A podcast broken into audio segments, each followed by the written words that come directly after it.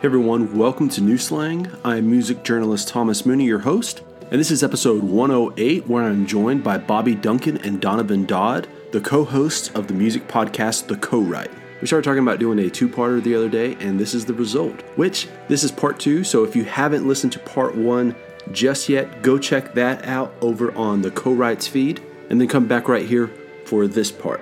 As you'd expect by now, I'll throw a link to their iTunes feed into the show notes. During part one, they basically lead the conversation, asking a few questions, and then during this episode, I lead the conversation and they answer. And in between, we have a music festival draft, six rounds in total, three rounds over in part one, and three right here.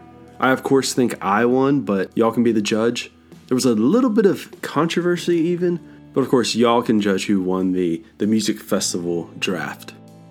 If this is your first time listening to New Slang, I strongly suggest hitting that subscribe link. If you just did, I'm giving you a virtual high five right now. New Slang is over on iTunes, Spotify, Google Podcasts, Stitcher Radio, and basically any and everywhere you listen to podcasts. Go check out the New Slang merch store, grab a koozie, some stickers, buttons, and magnets. Any bit helps. I'll throw a link into the show notes. And if you're into playlists, go check out Tom Mooney's Cup of Coffee and the Neon Eon playlists over on Spotify. The Neon Eon is for all your nostalgic 90s country needs, which there's going to be more Neon Eon related stuff coming your way pretty soon. And then Tom Mooney's Cup of Coffee is a regularly updated mix of new Americana and country music. It's also a really great hint at who I have coming up on the podcast. So, yeah, go follow those. Thoroughly enjoyed talking with Bobby and Donovan about music, getting their views and perspectives on things. This is a long one, so I won't keep you waiting that much longer during this intro. Here is Bobby Duncan and Donovan Dodd of the Co Write. Obviously, all of the things that we just talked about will not be on there.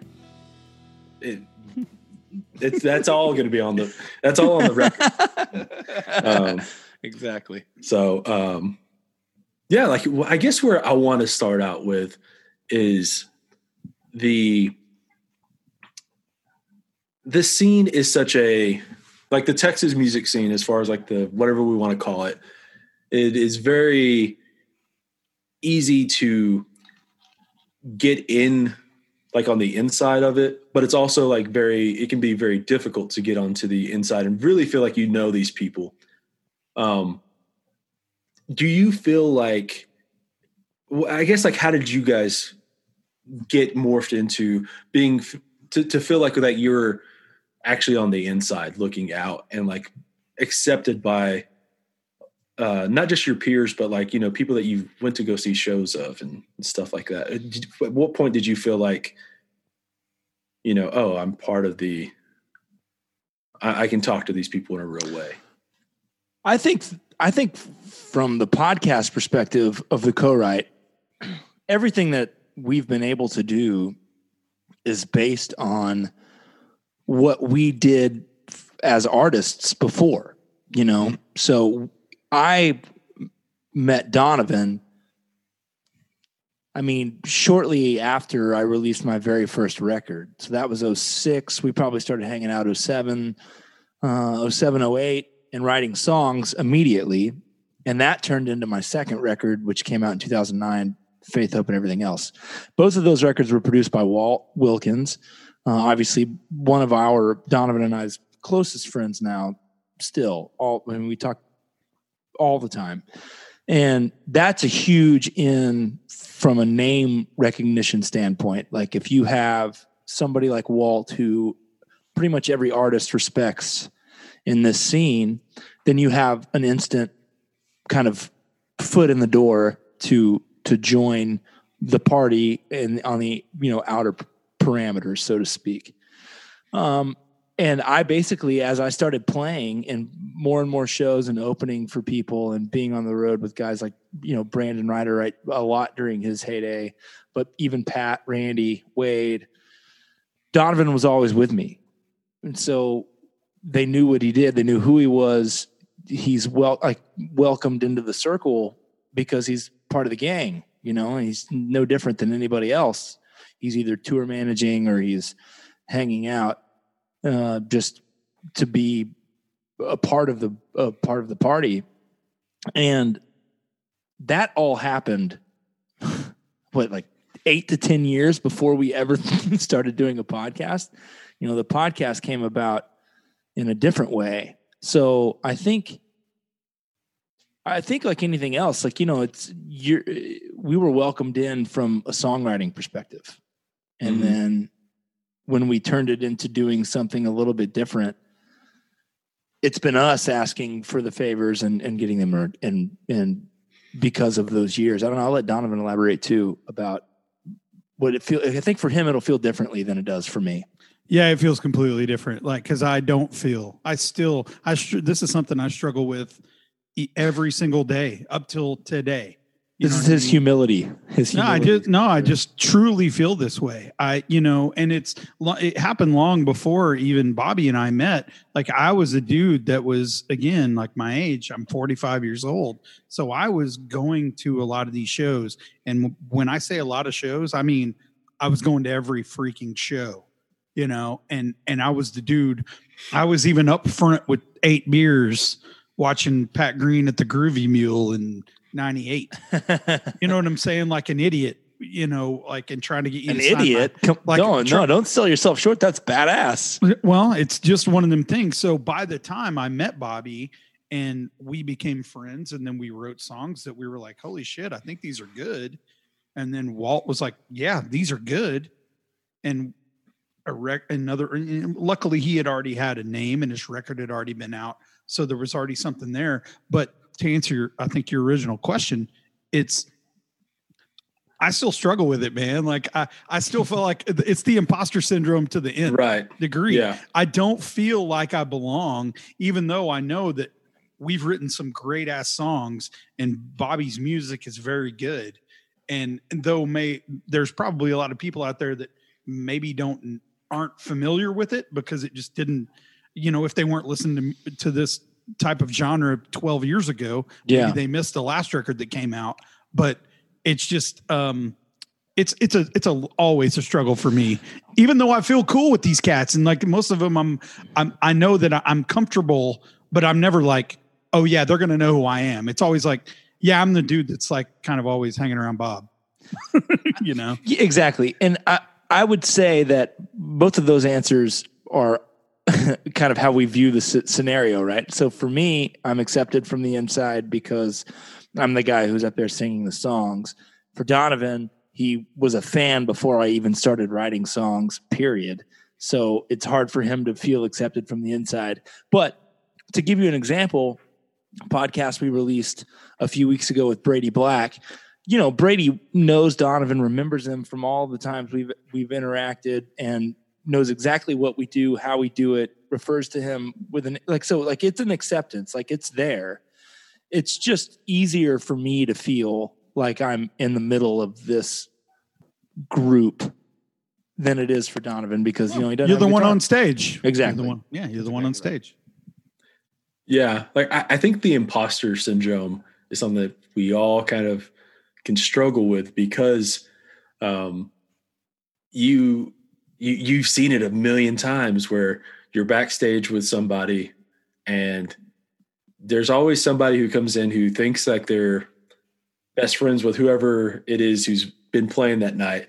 And you know they maybe hang out a little bit too too long longer than they should and then they walk out and then or you see that artist kind of like going oh you know blah blah's coming up here or this guy. And but they you kind of have to put on that that face i guess for a lot of people to please a lot of people when you're an artist. And always in the back of your mind you're going hopefully i'm not like overstaying my welcome you know?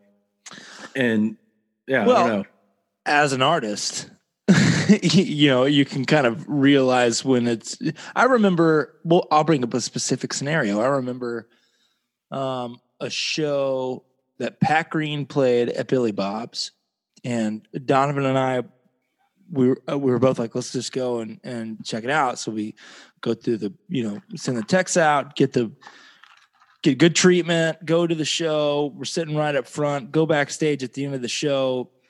Basically see how many people are in the room. And like Pat knows who I am. I mean, like uh, we're just friends, and and he knows Donovan by proxy. And we just look around the room, and the type of people that we are, we look around the room and we go, "All right, let's go." Like we're gonna the go. fuck out of here. Yeah, we're gonna go somewhere else and just sit down and have a beer. Like we don't. I don't think that we feel the need to be in those scenarios even then, and that was years ago. Definitely don't feel it now. And and Yeah. even on shows that I'm playing with a bunch of people, like you look for your closest friends and you're like, hey, you guys want to get, you guys want to go to the White Elephant, or you guys want to go to this other place, or like let's just get go out here and get away from all these people. Yeah. I think like now it's probably so much more simply because everyone is looking for the the the Instagram shot. Like I, I maybe yeah, I get that shot with the artist, but also I want to be in the background of everyone else's shot.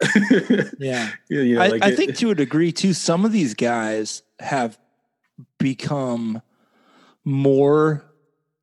I, I mean, I'll use the word famous Mhm. than I think any of us thought was possible ten years ago. yeah. And they're also older, and you know, everybody has a family now. Uh, especially the tier one guys, like you don't. There's just scenarios you don't want to be involved in anymore because you've been around them for a decade.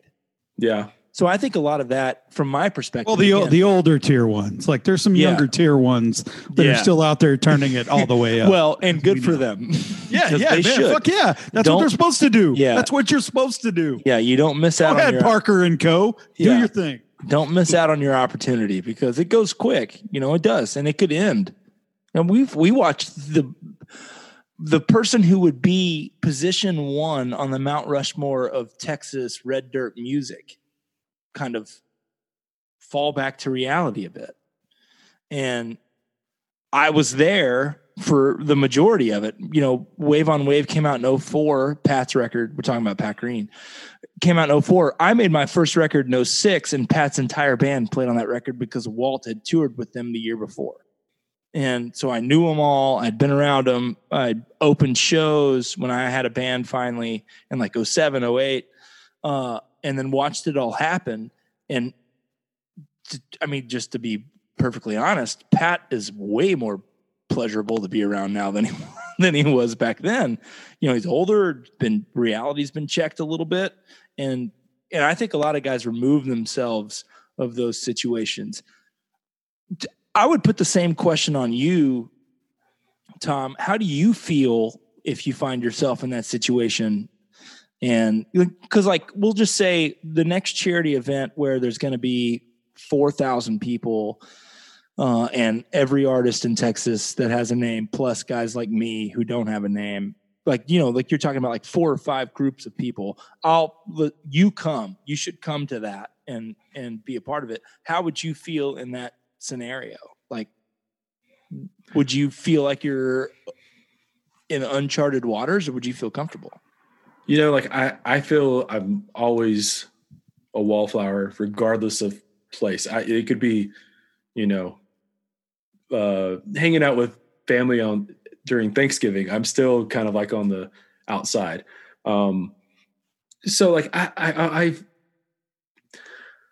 I'm comfortable in in situations like that, but I'm also just kind of like it's because I, I find the familiarity of Exactly. whatever that place is. So um I guess like it- it's it's um I'm I'm also of the of the the type of person who I'm really comfortable with silence.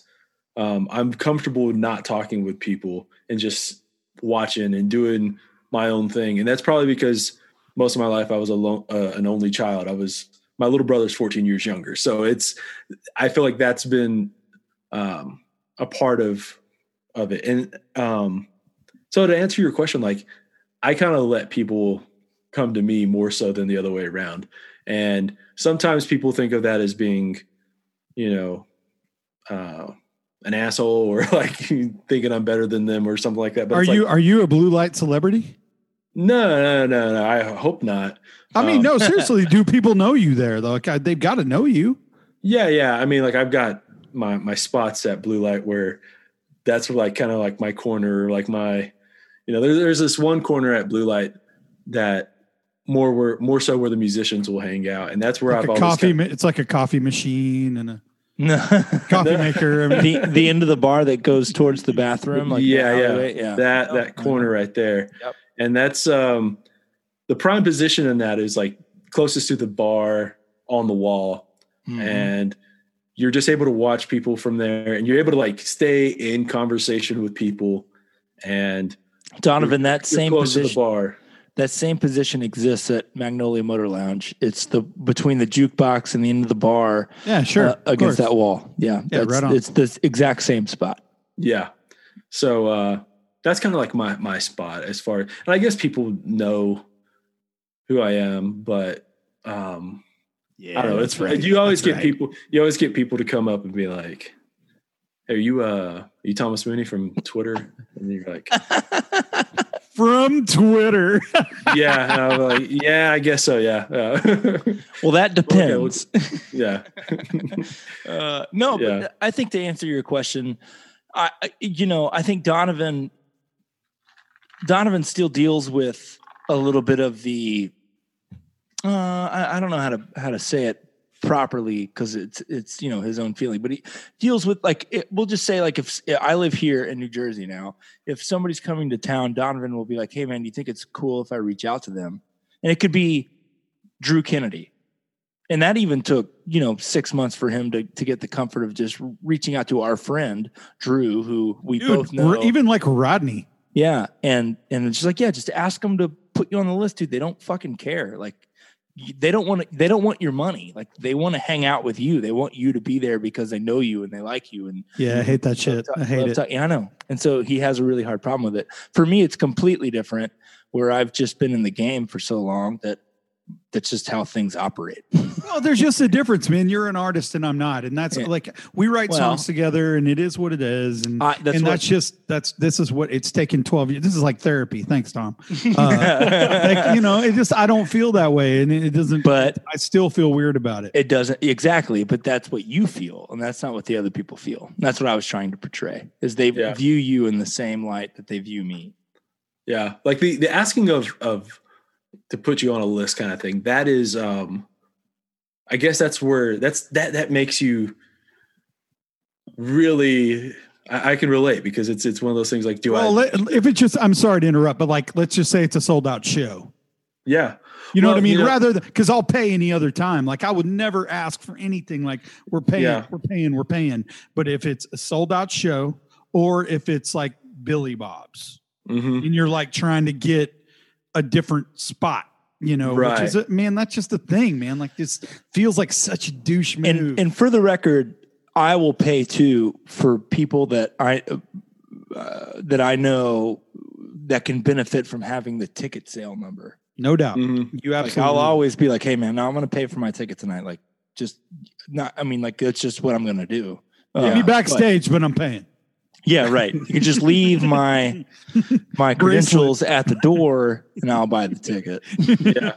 Well, I guess like one of the parts to to relate it to this is since so much of what I do is you know real like like journalism as far as like you, You don't have to air quote it. Like you're a journalist. That's how we view you in in in a positive light. Like Yeah. you Well, well I, I guess like what I'm what I'm getting to is like um, there's this whole other aspect of of talking with a whole lot of PR people, and Yeah. like where um, even guys I know that like I could just call them. Eh, eh, Like Baumann's a great example with like John. I I can just text him and say, "Hey, do you want to do this?" And it's worked out. We don't have to go through the PR, but he it's more he's fine with that. Where other guys, I, I've gone through their PR just simply because, hey, you're paying for their for them to do this, and it's maybe a little bit easier.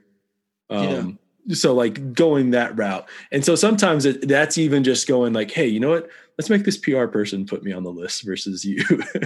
yeah. So, or you know, whatever the case is. And uh, I've been really fortunate and lucky to know all the blue light guys for for a long time. So, like, I'm just kind of uh, the previous owners uh, they just told me like, "Hey, you're on the list from now on for forever," and I kind of just got grandfathered in on that. So it's been that's always really great. So you can just What are you gonna do when you move, bro?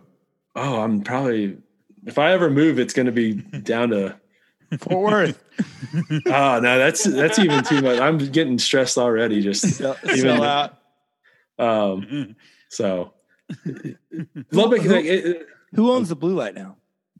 uh, it's three owners and it's Lance Lusk, Yeah, Dustin yeah. Six, and, So, and uh, yeah, right. Jared But it's not. I mean, you were talking about David before Brooks. Yeah, yeah, yeah. Uh, the Brookses. Yeah. Um, they they really like. I, I was. This was like right when I was starting new slang, and so it was very much like I was getting put on lists to to come write about shows so much that they were just like, yeah, just you can just get in from now on. And so then Yeah. like just kind of kept that. So when I first started playing in Lubbock, it was a. I mean, it was. It like the, you had to work your ass off to get a gig at the Blue Light. So I played all these terrible places forever. My band and I would go up there because like I wanted to play the Blue Light, uh, and I got in finally um, because I had this booking deal with uh, Bruce Kalmick and, and KB Talent when they were first starting, and they got us in there. And once we got in, Stroot, David Stroot and I hit it off really good, and uh, Brooks and I, uh, David Brooks and I hit it off really well, and I just kind of became the guy that they could rely on when somebody canceled.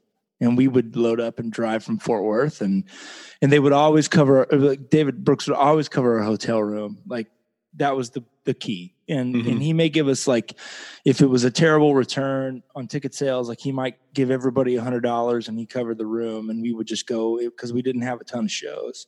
And that's how I really got into playing there and played there a lot of times. I probably have played there.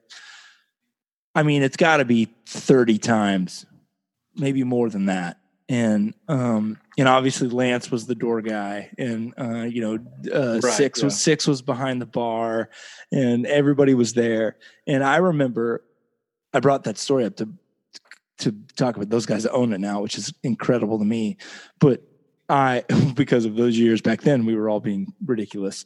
But I remember being hammered one night. I was in town for Oklahoma Tech game uh, with some friends that went to Tech, and just like walked in the front door because I was inebriated and being stupid and 25 or whatever age I was. And I'll never forget this. It's one of my biggest regrets. There was like a line to get in. There were one in, one out for whatever band was playing. I can't remember. And uh, I just was tried to go in the door, and Lance was like, "Oh man, you can get in. Like you're, you know, you're Bobby, man. You can get in." And I'll never forget it because from that moment on, I've never wanted to be that guy again. like I haven't, and I like I know that I can use avenues with the artist in order to get in, but I don't want to just assume that I can just walk into a place where all these people are waiting to see somebody Mm-hmm. because I have because I've played there or whatever. And I don't know, it's one of those deals that sticks with you. You know, one of those weird, Yeah. Weird I, I. I think you always never want to get or you overuse that yeah. that Just to uh, be that guy, bro. Nobody yeah. wants to be that guy Nope. Yeah. in any scenario. Nope. Yeah, because like you know I'll, that's another really I guess uh, an example is that is like um, if if you've been at Blue Light and you've you've seen regulars walk their tab. And like sometimes it's like oh you know that first time or something like that you're like ah they they'll they just cover it or whatever the case you know uh, they let you they they text you or whatever the case is. I've never walked a tab, but you you get what I'm saying? Like you, sometimes you, you're able to, uh, they give you the benefit of the doubt and that you don't ever want to like wear that out basically Yeah. In any kind of situation. So it's, It's uh, one of the rare venues in our state that actually feels like you could be a regular there. You know, like there are, uh, I guess we have the post in Fort Worth, which has kind of been from the live oak to the post, where you're a regular in terms of concert goer. but Mhm. they're still charging you for your seat and they're still charging you for your food and your. Yeah, I think it's of your- Magnolia more than the Post and Live Oak. Well, even. Magnolia is the same thing. Like you know, nobody nobody feels like they could take advantage of the situation. But at the blue light, if you were there all the time, you know, you felt kind of a part of the family. Oh yeah, makes that a yeah. You easier. mean like it's kind of like a corner pub? yeah, to a degree, but it's also you know like, you're going to be back the next day. yeah. To me, it's top five venue in the state of Texas as a performer. It's the place you always wanted to get into, and once you built that crowd that could draw 400 people, like you got it. Like that is a moneymaker forever. Mhm. but as a fan, I could see, and like I did, even as a fan of the venue and an artist that played there, tried to take advantage of it. So I, I get it. Like I understand. It's, you don't want to see it, but I totally get it. Yeah, because it, what, and this goes back to the even just um, being the guy backstage and just kind of wearing out the welcome is is you don't ever want to be. Um, I had a word for it and I just blanked on it. You don't ever want to be like the, I guess like the annoyance. You know, you don't ever want to be Yeah. the person who, as you've said a million times, you don't want to be that guy. But it, it's also like you just don't want. Um, Well, I think from from your perspective, if I uh, uh, and I, I mean, like I've had people like this before, where you're coming to town every two months, three months, whatever it is, to play the blue light. You don't want to be the guy that somebody like me in a van driving to Lubbock goes, "Well, we got to put up with fucking Tom tonight." yeah, You know what I mean? yeah. And I'm not saying that you would ever be that person. Like, you know, we've already done an hour and a half or two hours of this, so we're boys for life. We're gonna swap numbers later, and we're gonna start a co-write new slang text thread and keep it going uh, for with ideas. a wire like- a wire podcast. yeah, exactly. We're gonna have Dude, a I'm fucking in Yeah, all day. it's gonna happen. But uh, but but I totally get that from your perspective. Like that does exist. I don't know if you really have to worry about that because you're a very genuine human and a great music writer and somebody that if if you concern yourself with what the fan thinks about what you write, that's one thing. But I I can I feel comfortable going on record and saying that 90% of artists are going to read what you write because we feel the same way. Mhm. Uh, but that is a very real thing, like what you were saying. Like you don't want to be that guy that everybody has to put up with, as I make air quotes, yeah, uh, because they're playing the blue light. Basically, it's like if you're a fan listening to this, if you're a person that happens to get backstage or happens to run into an artist that you really like, or you happen to be in a situation where there are people that you're like fond of and maybe they're semi D list famous, just be cool. Yeah, Just, be cool. out. Just be cool because that's the easiest thing. It's the hardest thing to do, but it's the thing that they want you to do the most. Yeah. Just be cool because they'll love you forever if you're cool. And the next time you're around and you were cool the first time, they'll be like, "Oh, I remember that one. They were cool." yeah. You know, and that shit matters. That matters to your to fill in the blank names of people that you really dig in this, you know, scene or whatever, whoever it is. If you run into fucking Morgan Freeman or Denzel or whatever, I don't like just just fucking like yo, man. Like maybe you want to get a picture, maybe you don't. I don't know, man. Just be cool. Like just be cool.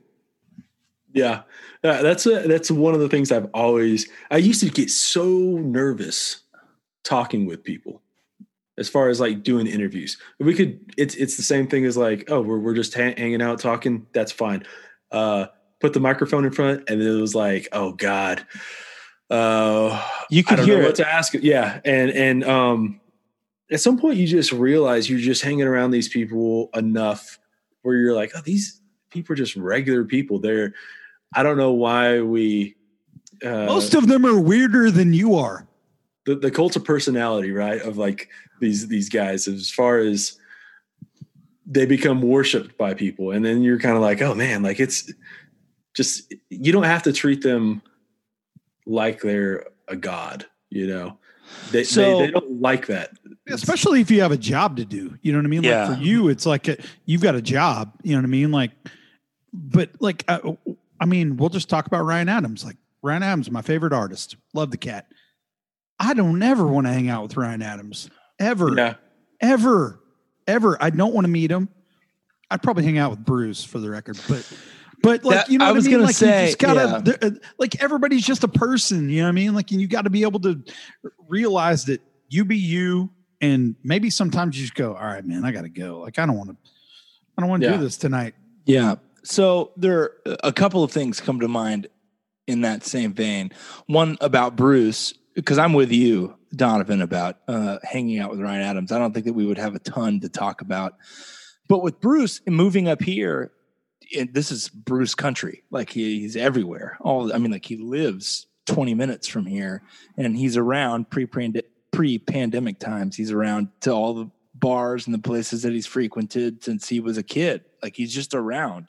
He's kind of ingrained himself into the culture here that it's not surprising. If you live here for 20 years you're going to know or run into Bruce at some point which is crazy to think of a, an, a like in my opinion an icon of American music.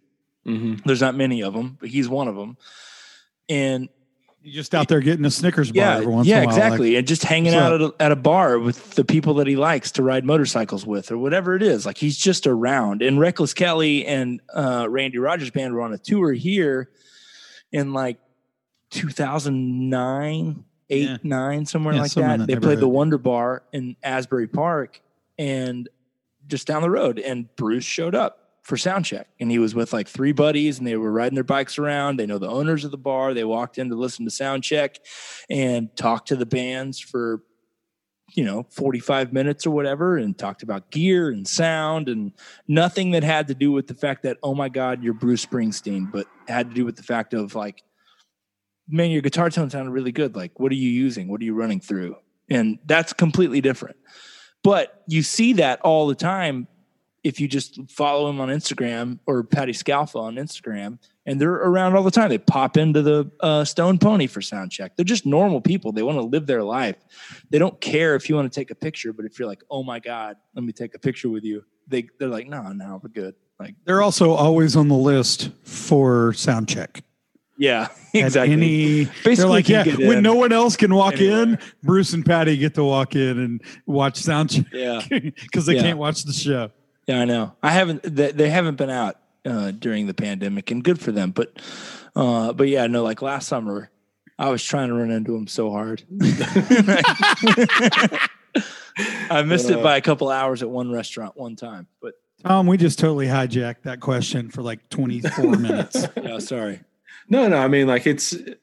I, I try and have it more conversation based. Like, anyways, like I, I, I, again, we there's no uh no rapid fire questions. No shit.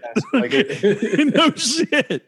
um, so it's um what, what one of the things I was wanting to ask you guys too because I think you guys have the perspective of of being in this so long that like you've seen these trends that you maybe didn't necessarily think were going to happen you ne- you didn't really have the foresight to see like oh this person is going to blow up. What has been like or or just like a, a shift in music? Um you know obviously so much of this was based off so much of like texas music was based off the guys from the uh the Robert Earl Keens, the jerry jeff walkers willie nelsons. Um and you get into like the the pat greens the the the like the the the, the name guys right? Just the um the pat greens the randy rogers the wade bowens. Um from that point though like it, it feels like we've gone through so many different um i guess movements right? Uh, as far as what is quote unquote texas music what is red dirt music? What have you been most surprised by i guess is the, what i'm getting to as far as like a, a certain sound or type of band that's that's made it big what has been like the most surprising aspect of what is considered Texas music for you guys? So, yeah, Well, ahead, I'm going to Bob. let Donovan go because he's been a fan longer than I. But I have some ideas too. I, I don't know that I'm surprised by anything, man, because like there's just a there's so many people in in our our big cities in Texas, and obviously if you uh, kind of count Oklahoma, which we kind of we have to for sure.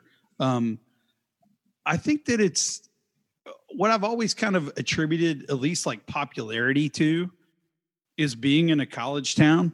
Like it's just one of them things, man. Like you can pick the list of performers, artists, bands, whatever.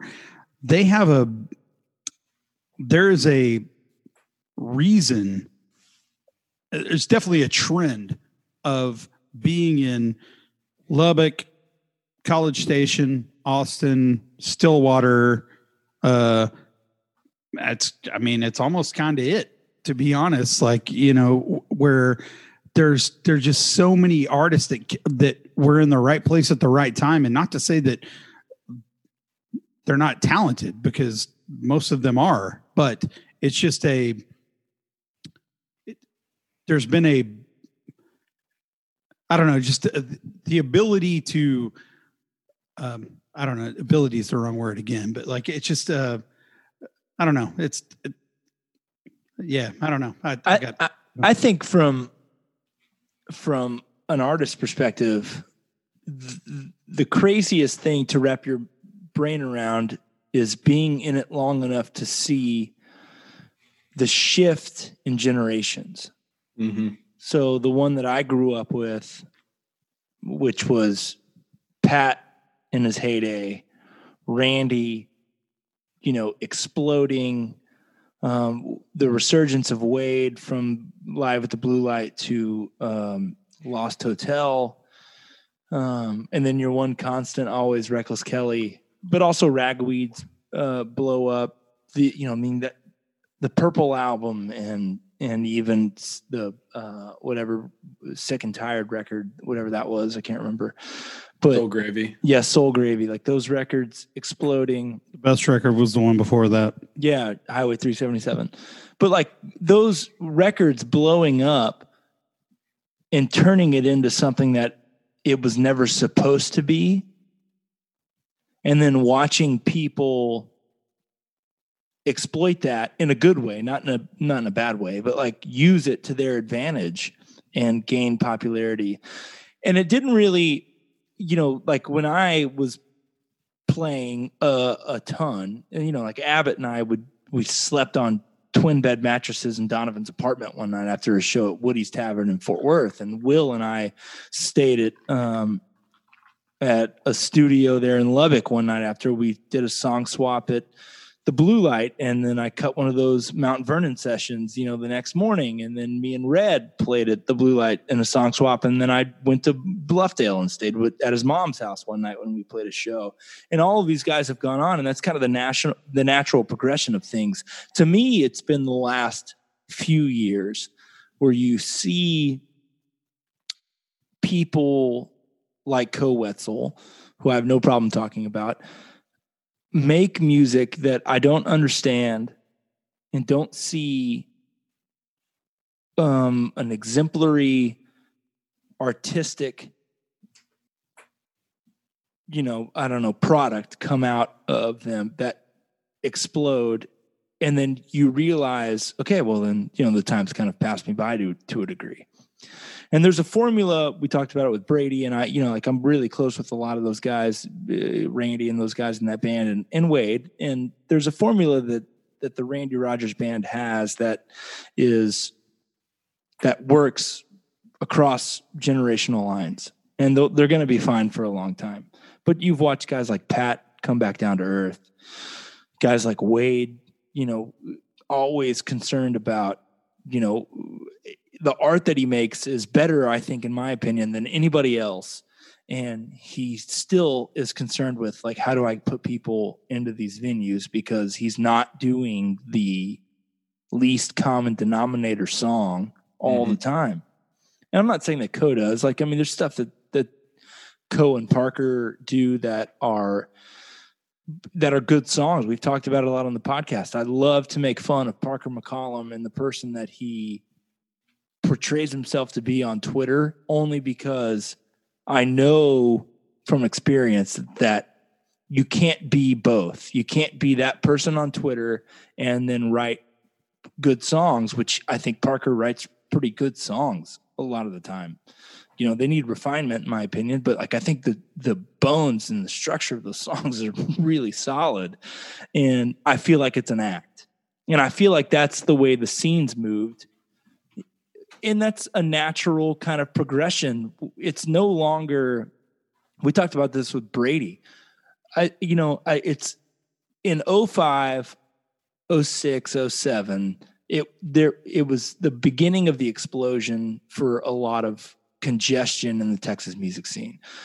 But it was still achievable and Will proved it, Abbott proved it. Like you could still achieve that next level with good music. Mm-hmm. Now I think that we have gone full bore into just being a mini kind of national country scene where it's it's songs that you have to produce songs that people are going to want to float the river to or drive back roads to in order to get on festivals and get choice slots and get radio play. And the quality of the song has diminished because of it. But that but that being said there is still a full like tour pipeline of singer songwriters that are going you know, like your your waltz and your Drews and your Rhyders and your, oh yeah, and Courtneys and Eady's and Oh, Adam yeah. Hoods. These people that are able to navigate the waters of the entire scene through every town. Well, but what you've seen from not those necessarily sell out, but like have 50, 75, 100 people in every town that they go to and be able to make a living exactly writing Well, great songs. But what you've seen too, I think in the in the last decade, really, when this has all happened, is you've seen those people look elsewhere. So you've seen Jason and Courtney go to Minnesota and Wyoming and New York and New Jersey and Pennsylvania and and find and they've basically paved the way now for people who want to be the touring songwriter. And then you also still have that massive following of college kids who are looking for party songs that exist. And i think i think that it all came out of the fact that the guys that were there in 05 06 07 they just got older right and they can And still before before 05 yeah, absolutely before sure. Yeah, and they can and they can draw those crowd. Well, but before then, I think even those guys were were part of the the young crowd and and could relate to that and write songs that related to those to you who was going in '98 and filling your cargo shorts with beers to listen to Pat Green. play. cargo pants Oh shit, even worse. pants bro pants cargo shorts still have utility. Cargo pants, none whatsoever. No, Uh, extra pockets Yeah. down down the calf Yeah, but they cover your they heat you don't worry about it shut Uh, up I'm sorry. Sorry. But uh but like I think that that they it's it's split, right? It feels to me that it's split to a degree. I don't know. I've never like I feel like I can be completely immersed and involved in the Texas music scene and never go to a Koe Wetzel show and mm-hmm. and be active. But Yeah. there are a lot of people a lot of people that I'm rel- it just depends on how to- old you are Exactly. There's a lot of people that I'm related to by marriage. Two of them, my wife's brother and sister, who are twins that are 22, 3 now, that live off of that other stuff. yeah like i said Because that's what they grew up are. with. That's their generation. And it's it's weird to me. It's that's been the most um I don't know, eye-opening aspect is watching the generation shift from one to the other. And I, you know, when my wife's sister, my sister-in-law Bailey, it was in college at A&M, uh, she graduated uh, 2 years ago. So when she was in college at A&M, she was texting me like, "Hey, I don't have any money. Like, can you get me into Mike Ryan's show or can you get me into William Clark Green's show?" And I'm like, "Look, I'll tell you what I tell anybody else. Like, I'll text Will or I'll text Mike and see what they say. But if they say no, I'm not fighting for it." And of course, like they were always super cool and like, yeah, of course you're, you know, we'll put her on the list or whatever. It was always just her and a friend. I never say you can get more than you and a friend in. but they were always cool with that because I grew up with those dudes and, you know, like we were cutting our teeth at the same time. But to watch it shift away from the people that I kind of idolized to those guys and then now to completely different people is is that's been it's actually kind of been hard to deal with, I think, to a degree. Yeah. It's um in my opinion, like what what's what's happened so much what where the growth of Texas music has happened has has been on the business side of things, right? It's Yeah. where it felt like so much stuff of the in the the late 90s, early 2000s was everyone was just trying to figure it out. And it was so much still connected to what the national scene would be, right? As far as like, oh, if you if you want to be a national artist, you have to cut a record in Nashville. And obviously you saw Pat do that. You've seen all these guys go and record records up there. And that's where you're you see you would see them try and make that transition while also knowing that Texas is going to be there. Um, the the the the business aspect though has has matured so much where it is like Texas is almost like a a national a mini na- uh, national scene where you do have I, I think like the the biggest thing that I uh, people don't want to admit is that one of the reasons bro country is has been a, a big thing has because of like contributions from Texas. Like there there is a bro country aspect of Texas music. And, There Tex- always there always was. and and uh so there's that. It's I don't know. It's it's I, guess like what what's also I don't know. Like so many of these kids grew up listening to um blink 182 and like I, I I have to like i'd have to imagine like honestly one of the big things is these like everyone playing like these uh x games like on ps3 or ps2 or whatever the case like tony hawk stuff you know um as being an influence as being something that um that you could get at walmart that was easy to digest and then like that being a, a massive influence versus you know years ago the eagles or the stones or whoever the case is I also think hip hop, man, dude. Hip hop. yeah yeah You think Parker and Koe. and those guys are very influenced by hip hop. mm-hmm. you know sure. like there's just like it you can feel it in their in their vibe not not just like maybe not all of their music but a little bit of the music but definitely in their personalities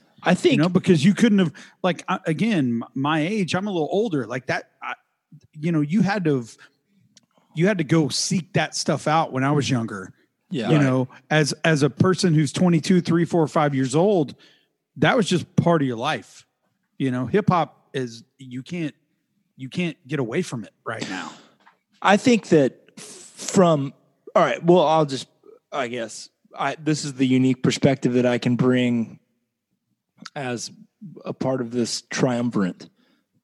So from in 05 when I made my first record, it came out in 06.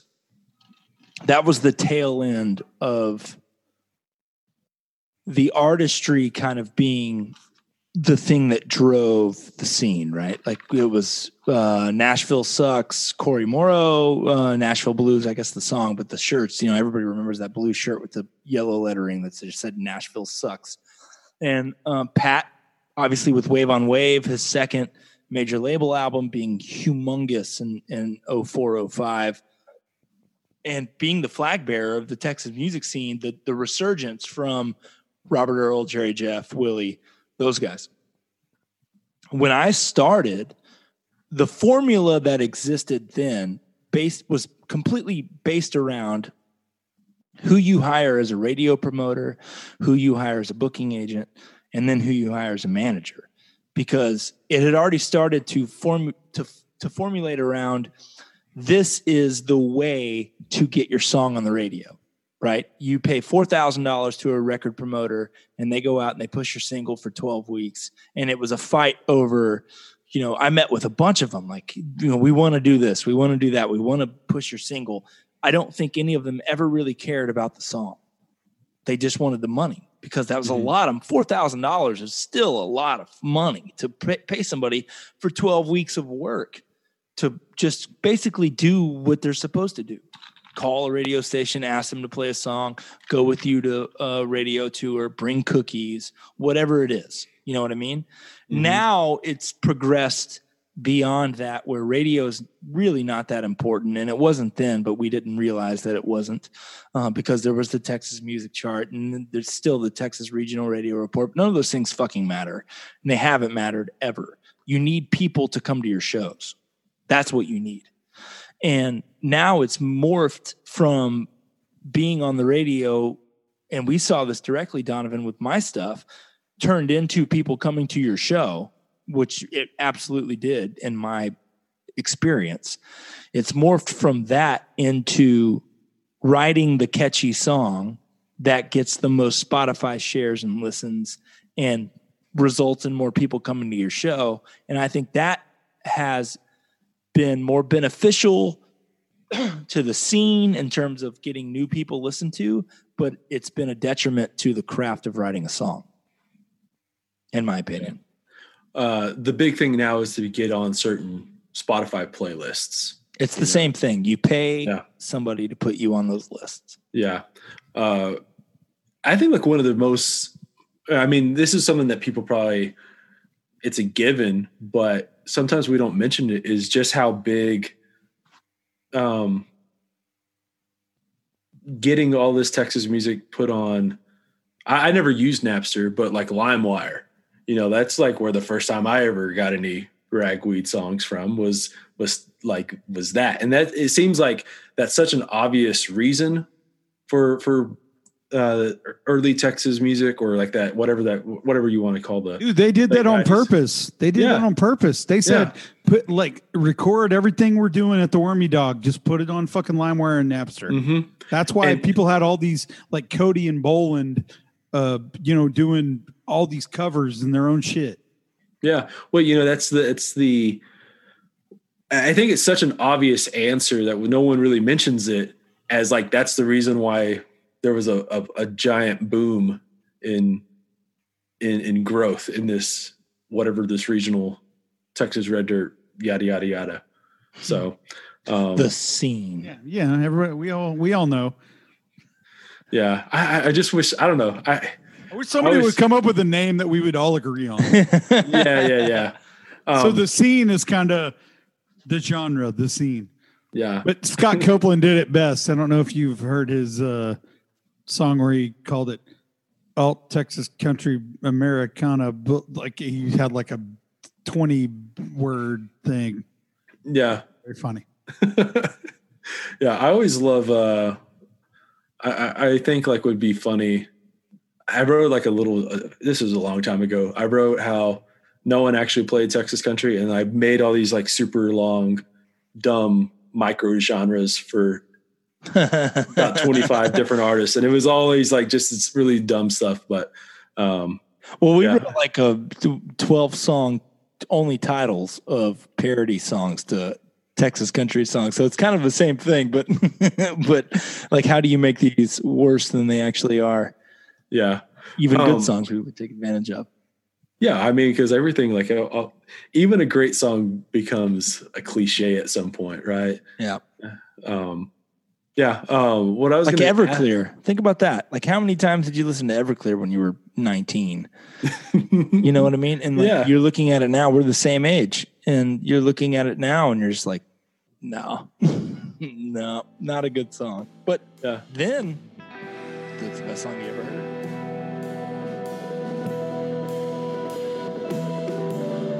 This episode is sponsored by the Blue Light Live and Tom's Daiquiri here in Lubbock, Texas. Like pretty much every bar and venue in the country, Blue Light 2 has been closed for much of the year due to the pandemic. What they've done, though, is adapt and evolve. And so for the foreseeable future, Tom's has curbside service.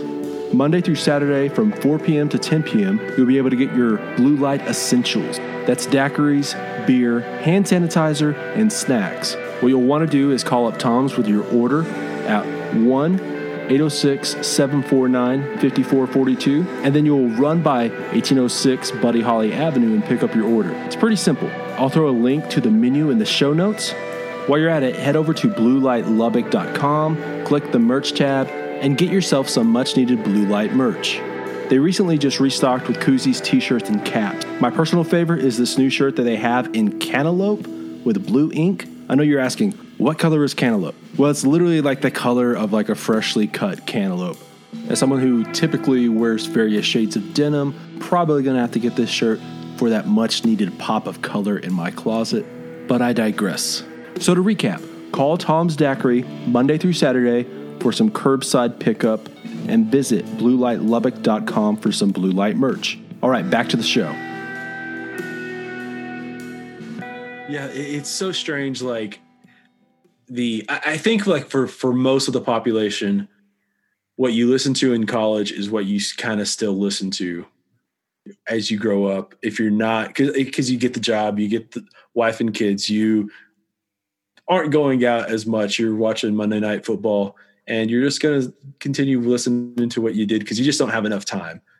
But like what I've and I've under I've I feel like I've understood more of that um, as I've grown up because I would always be like, why why aren't you not listening to new music? Why do you think country music died back in whatever year? You know, uh, and it's because yeah, you, you had bigger things to more important things to think about than yeah like your favorite guy clark song or that kind of thing yeah, um, dude i had a i had a question written down to ask you earlier like how do you have so much time to listen to all this music because i listen to your podcast and i read your stuff and i'm like this dude actually listens to this shit not only does he listen to it once but he listens to it enough to actually form an opinion on how he feels about it and he has to it has to be an informed opinion.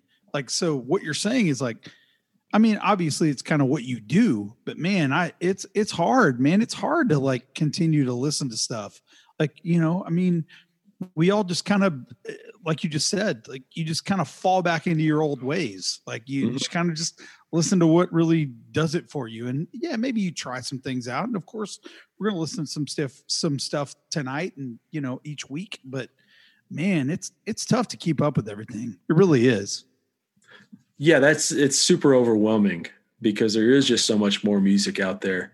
And um you know, a couple of years back, I especially like about 2 years ago, I was I felt a whole lot of like where I, I just felt like this was had grown tired. I grew grew tired of the the the routine of it all because it's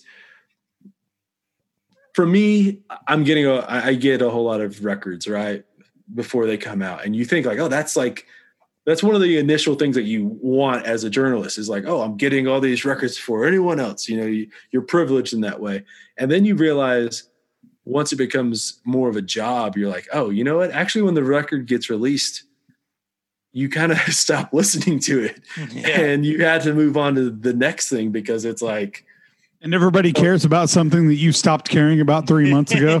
yeah. And that's like the weirdest part of it is that is like, yeah, like right now I'm listening to, um, like I, I got sent over like the new Ruston Kelly record and I've been listening to that a lot and I really like it. But once I get, if I, I may not even write about it or, or anything like that, but, um, I remember when his last record came out, I had been listening to it like the entire month beforehand. Uh, it was released, and I really, really liked the record. And then we did an interview, put the uh, article out, and then after that, it was like, okay, well, I have to move on to the next thing because you know that's it's over for me on that point. I don't know. It's this weird thing. I, I hate the at that aspect of it becoming too much of a job.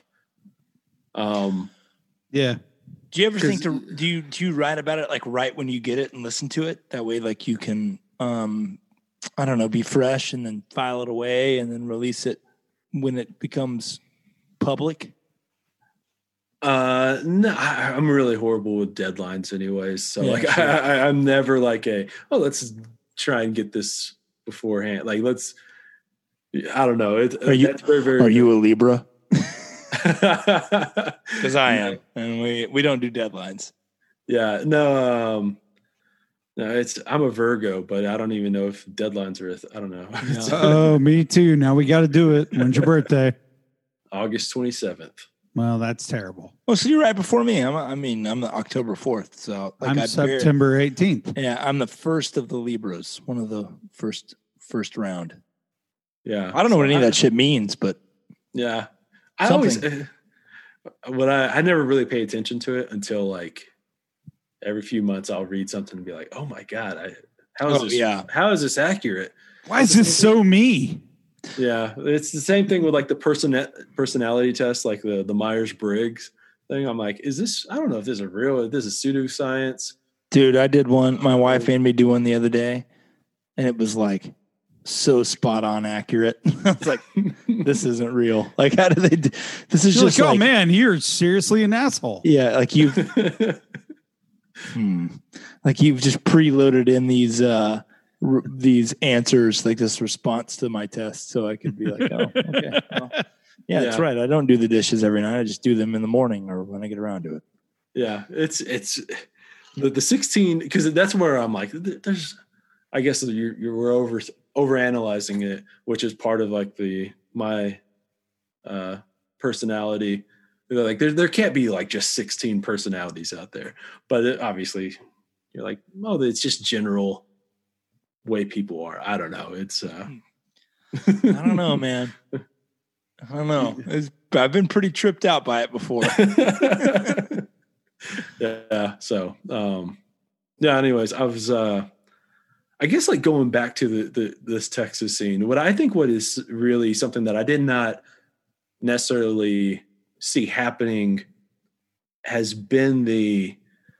I think, like we we growing up, you're you're so much built on you understand these prototypes of what a Texas band is, and it's the front man with a band, and I didn't necessarily envision there being so many more types of bands and artists included.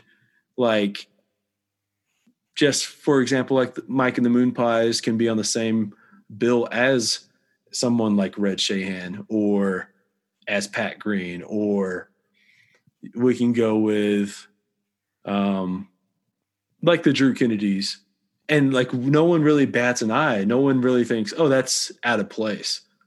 You get what I'm saying? Like I don't know if that's Dude, that happened from the get go, man. Like You really- like yeah, the late '90s, the early 2000s. Those festivals, the coolest part about it was you would show up and be like, "All right, there's Boland, who's a straight up country, you know, just full on like traditional country, and then there's Ragweed, and then there's Kevin Fowler." And then there's Bleu Edmondson, and then there's Jack Ingram, and then there's Charlie Robison, and then there's you know pat like it didn't matter like that was the weirdest thing about it at the start. It was it was such a departure from everything from the early 90s that's why when people like i think we had a little our our uh, twitter conversation was you said something about like early 90s country. Like everybody loves early 90s country. I hate early 90s country. Like it's the most it's the most awful shit to me because it's it it was everything I didn't want to do because I'm a hip hop guy, you know, at the core. But so when I got to this Texas country thing, it was like all these guys are trying to do something different than, you know, not only 80s country, but also that early 90s, like where it all kind of sounded the same, where all these guys were just like trying to be their own thing. And every festival you went to, everybody was different and it was the craziest shit like it really was and and and it still kind of is you know like you can go and see i mean josh weathers doesn't play country music you know i mean Mhm. it doesn't matter like pick a pick an artist you know Well, so I it's, Yeah, I think that in the early, well, the early 2000s, right? Like it was based upon the fact that there just weren't a lot of people doing it. You know what I mean? There was this group of people that all knew each other, that played with each other, that were the pioneers of a lot of the venues that we know that the ones that at least still exist and and built the scene like it is today that weren't doing formulaic music. Like they weren't playing like ragweed is ragweed, bleu is bleu, pat is pat, Randy is Randy, Wade's Wade. Um, those people all did completely different music, you know, and they still do. Now we've grown into this massive. They've all kind of like segmented into their like a tributary. Yeah. you So know? now there. Well, I was just saying, like now there's just so many people involved, and it's there are so many different styles and and great songwriters that do different things. I think that you get grouped into a genre more based on geography than um than sonically. And i think like you could look at somebody like drew kennedy and say drew kennedy plays texas music because he plays at the bugle boy and at uh, the blue light and at the post and all these venues. But in reality drew's just an americana singer songwriter Mm-hmm. pretty basic um It's kind of a it's kind of a bad part of it because you Exactly. said geogra- ge- geographically, it's really al- almost kind of like because they're from Lubbock, because they're from exactly Austin, because they're from yeah i didn't I College didn't- Station. yeah, you know, it's like, oh, it yeah, they're a- positive They're a, because completely because William Clark Green is not Josh Abbott, and they're not Flatland. Mm-hmm. You know, and they're none of them are Red Shahan, but Yeah. they're all Lubbock, Yeah. and they kind of get thrown into the same group. And they're they not all do the same, completely different things and they're not the same kind of music at all. yeah Yeah. Um I don't know. It's it, the, the geographic thing, the the accent thing. I think the accent's more of a national thing as far as like with Nashville stuff coming out of Nashville. Um just because you sing with a southern accent, your country. Yeah And, and Just obviously because you're from Texas or Alabama or wherever. Yeah. And so I don't know. That's a, such a weird thing as far as why somebody's country or, or not country or I mean, What- like, is Jason Isbell really country? That's what I was about to say. Dude, Isbell, even American Aquarium, those guys, that's not country. None No, shit's dude, those guys, like th- that. You know, I mean, they would put Bruce on the same altar that I would. I mean, BJ would at least in Mhm. terms of of influence, and you know, there's nothing. Jason Isbell, I don't.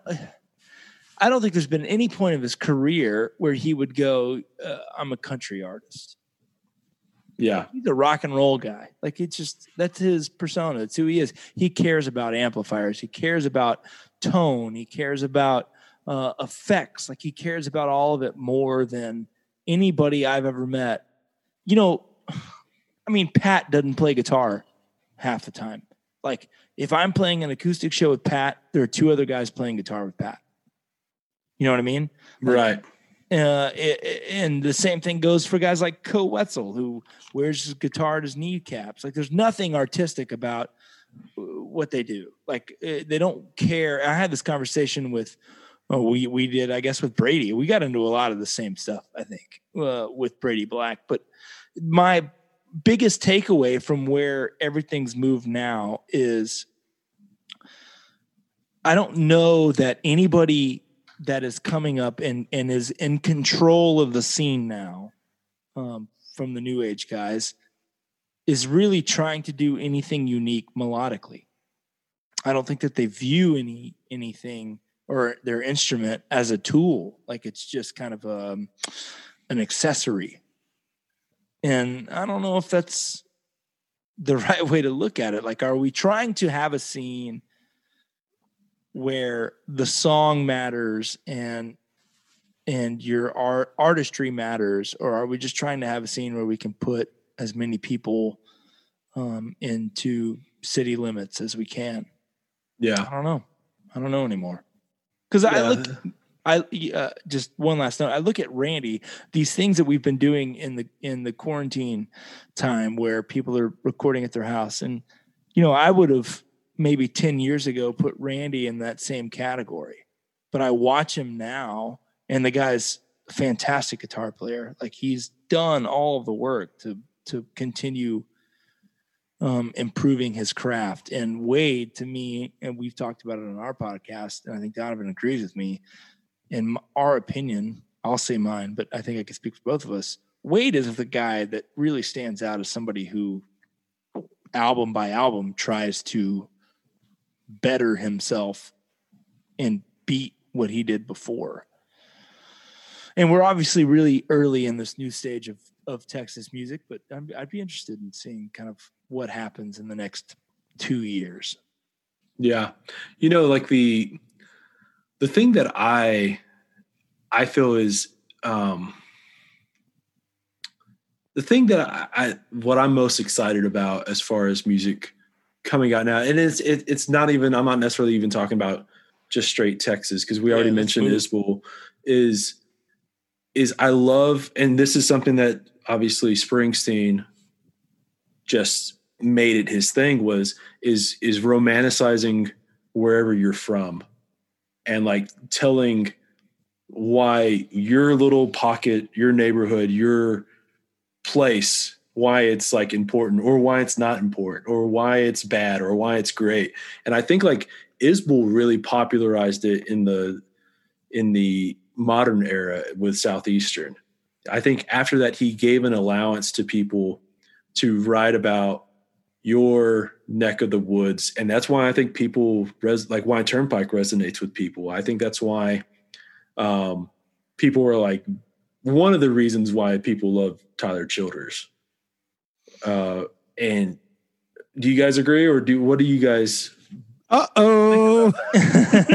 I don't I don't get Tyler Childers and I and I haven't Yeah, from the me beginning. neither, man. But But this are not- we ju- but are no, we no, no, just no, but- old? Are we? Yeah. Is this? no, like, we, I mean we keep talking about Randy and Pat and Wade and. But I don't think that no no no but but I don't think it, just it because of a speaks against- specific yeah, it doesn't speak Yeah. against your point to say that, and we're talking over each other because we're on Zoom and it's there, there is a latency. But I, it doesn't speak against uh, to say that we don't get Tyler Childers doesn't speak against the point that you were trying to make. Mhm. I think that your, I think, I guess that my biggest hope is that the good songwriters will always um, persist and outlast, and people will find their their art on their own terms. I think I'll say this one thing, and I'm, I'm on Donovan's opinion too on this, but I think that when you have these guys that we all look at as great songwriters, you have to also understand that the biggest group of people that are in this quote unquote scene that go to concerts are a lot younger than we are. But at some point, they won't be. Mhm. You know what I mean? So they're either going to age with the artist, and the artist will continue to put out things that they can relate to, or the artist will go away. And then those people who still love the scene or the music will go find another artist. And somewhere along that time frame, one of these great songwriters is going to pop into their life and their into their orbit of music and stick and work. And then everybody kind of gets their piece of the pie. Yeah, dude, you you've said it, man. Like that's it's it's all the same thing for everybody, you know. As you and Tom, you said it earlier, like, and and we've said this a, a couple times, like definitely in private conversations.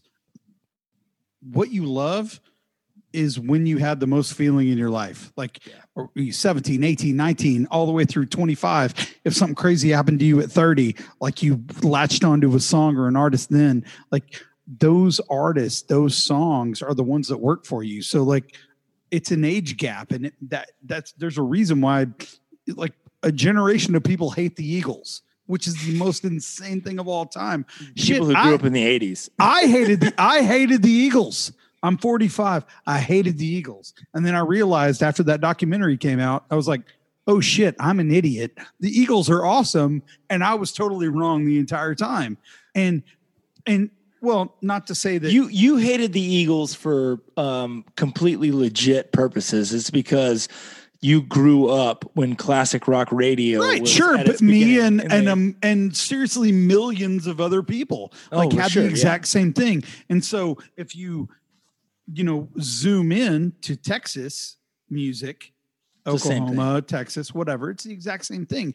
You, like there are people that are 25 that are going, fuck Randy Rogers, man. Fuck Wade well. I think less Fuck than Stoney that. LaRue. Well, I think you know what I mean? Like they yeah, I, are. hold on. I think I think that you hold on. I think that even more than that, they're saying fuck cross Canadian ragweed. They're saying Well, "I don't that's insane. That's but- ridiculous. But it's not because they don't know them. They've never seen them, right? So they're like, that's a band that hasn't existed for eight years now. And they're going, why do I care about this? Like, why am I like, I don't, they don't play anymore. Like, I don't need this anymore. Randy, which we've hit on before, has their formula. They still maintain.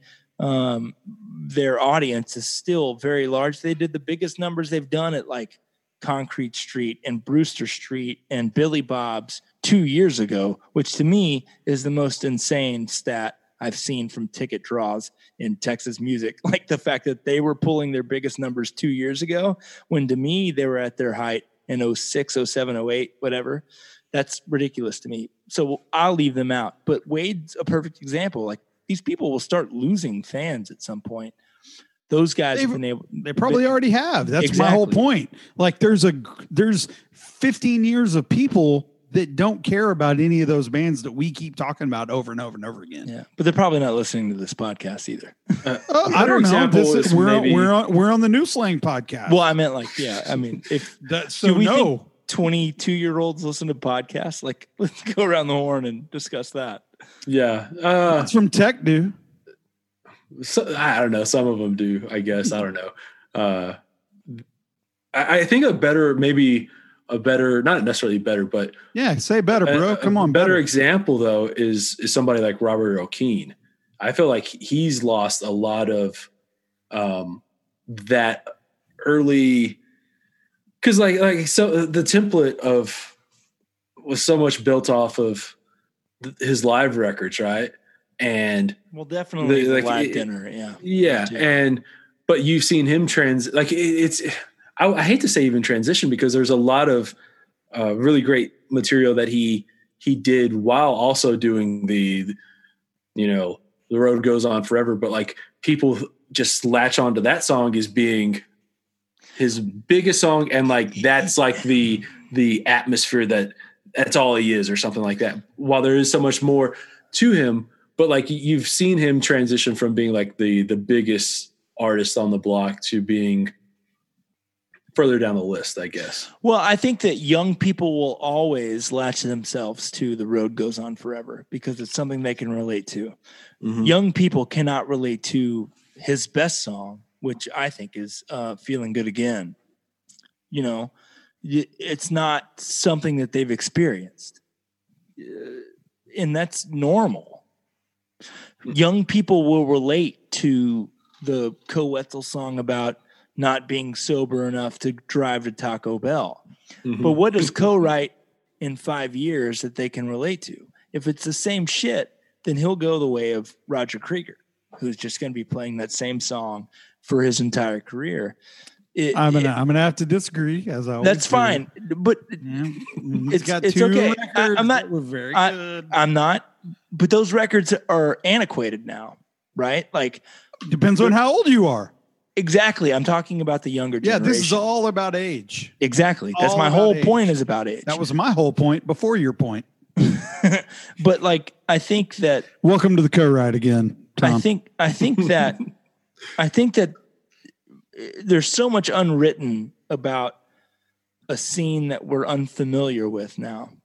And it's changed for you, Tom, and me, and and especially Donovan, probably a couple times over. Um, no offense. no, no, it's real. Yeah, I know, but like Shit I think- hurts. I, I think that there's so much unseen in this new era that we're just gonna have to kind of watch it play out. And But what we- we, but what we've said the last couple, like at least the last like year and a half or two years, I feel like it's as good as, it, as it's been in about ten years. I really do. I really do. I feel like the good you. artists, the very good artists, are better than they've been in a long time. I think And my mo- my opinion of them, of which artists those are, are different than Yeah, it's subjective, the right? popul- The popular ones, but Yeah. When it comes to like, can I pick out a bunch of great records and artists that are out there doing it and like kill like Drew's best record of all time and Courtney Patton and Jason Adam Hood still killing it and Grider is always awesome and Baumann is crushing it and like, like I, th- I think a better way. It's best Char- Charlie Shafter, who is probably my favorite person to watch play. Like these guys are just the music is still very very good. I think a better a better way to to say it I mean, is to say that everybody kind of has a place to land now in terms of a venue to play. Like those venues exist all over now for those guys that Donovan mentioned that I agree with are phenomenal. And they don't have to compete against the other guys that are doing bigger numbers with younger crowds because they don't care. Like there's a venue in Fort Worth that holds 75 people in non COVID times that they can fill up when name the popular artist is playing Billy Bob's and putting 4,000 people in there. And those 75 people are going to show up and pay the ticket price. And that artist is making money.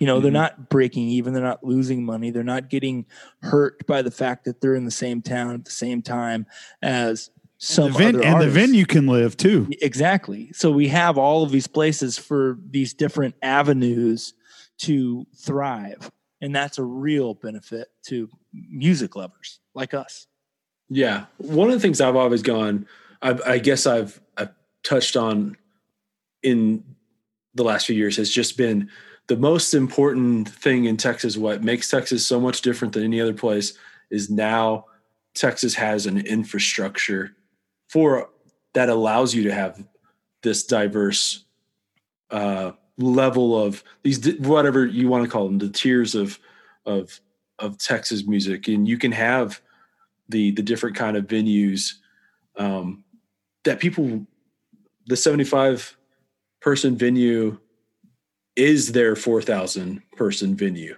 You, yeah. you know what i mean?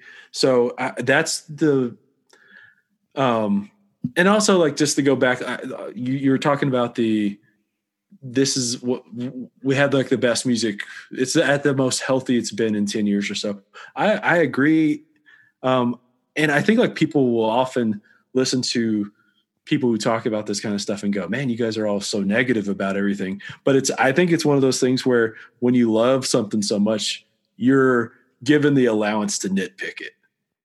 You just want it to be good, man. Mm-hmm. You want it to be better one of the one of the questions I was wanting to ask you guys was, um, what what book, what artist needs like that behind the scenes book that you would like most like to read that doesn't have one that's within not necessarily it doesn't have to be necessarily Texas, but within you know the Americana scene. Is there like that book of oh one a book about Jason Isbell or something, or whatever the case. Who's that artist that you're like, oh, I need to get that book? I mean, it's Walt, dude. It's Walt. Like Walt's life, Walt's, you know, going to Nashville, like all, like I feel like he has told us so many things and has told many people during his shows because he's very open when he talks. But there's so much stuff that he has never said. You know, the guy's been he's done everything. Like, and he knows Guy Clark and he knows Harlan Howard and he like he's it's Walt Wilkins to me. Like I I don't it's not even close in my opinion. Yeah, I would view it from a, a, a couple of different perspectives, from the fan perspective and also from if we're talking about like a tell all, what was the what was the career like in in not holding anything back? I would love to read a story f- firsthand from what pat green went through from what it felt like when you you release um, whatever record it was that had baby doll on it and cannonball and all those records and like what it must have felt like for him to completely lose the fan base that he I mean he built the scene like there's mm-hmm. there's just no you can't It's true. He did. Yeah, You're right. yeah. You're 100% right. It's him, and then everybody else benefited off of what he did. And all those guys would tell you that they benefited off of. Randy will tell you that. Wade will tell you that forever. They owe everything that they have. It's like golfers in golf owing their four hundred thousand dollars second place check to Tiger Woods. Like you should pay him a ninety percent tax rate because you wouldn't have it without him. It's the same thing. Like Randy would not be making fifteen thousand dollars to headline some venue if it hadn't been for Pat. But I want to know what it felt like to be left in the dust. you know, to Mhm. be there, to build it, to be at the top, top of the fucking peak, and then look around a couple years later and realize that everything's left you behind. It'd be That's interesting. good. That's good. Yeah. Yeah. I, I How do you feel like about Pat, Tom? Like I like I, I don't think I've ever heard you say his name.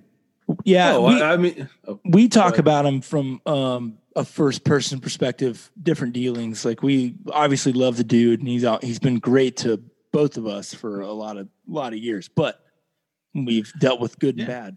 Yeah. Yeah, I'm, cur- so- I'm curious how you feel about him, man.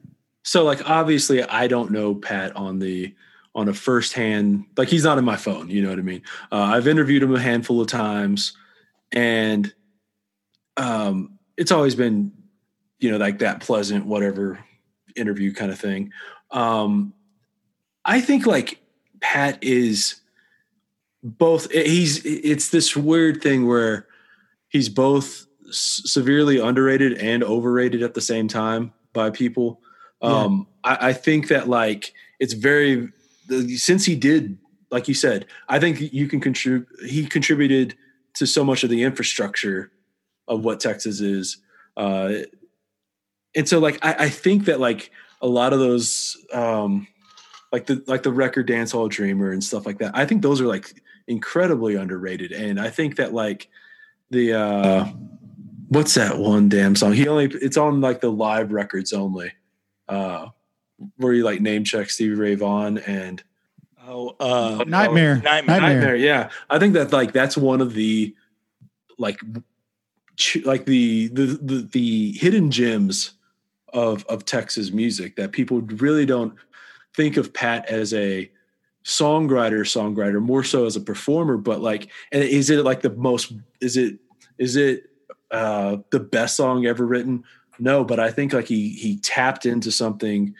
that he's he's been underrated as a songwriter um and so like i, I that's where i kind of feel I, I feel like uh the first time i heard pat was wave on wave that was already like the big thing but like you obviously moving God, on that hurt. That hurts so much. well, I mean, it, it, it's, It hurts it's, so it is- much. it's it, it is you know moving up to Lubbock and going, oh, Pat Green, he went to Texas Tech and he this is where he kind of got started. Oh, so like people actually, you know, you can get started from places like this, you know, and then like that's where that's how I got into With Cory Morrow, like they were. Yeah, I mean, yeah, move away from the macro and look at the micro. Like you probably Mm-hmm. don't have a Lubbock scene without Pat.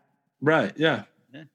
Yeah. I mean, that's it. What's the strangest thing as far as, um, because like the generation before those guys, uh, they were all kind of like born in Lubbock, right? Like Joe Ely and Terry Allen and yeah, but those are different. Like, That's not a no, generation. no. Like that's No, no, that's no, where it starts. It starts with Pat before. no, no, no. What I'm saying though is all like those cats are. all those guys were like born in Lubbock. After Pat, like what's strange is people moving to Lubbock to start their music. Yeah. That's right. career. That's what I'm saying. That's the the difference. So it's a I don't know. It's um I've I've met so many people who go, oh, I moved to Lubbock because like Flatland.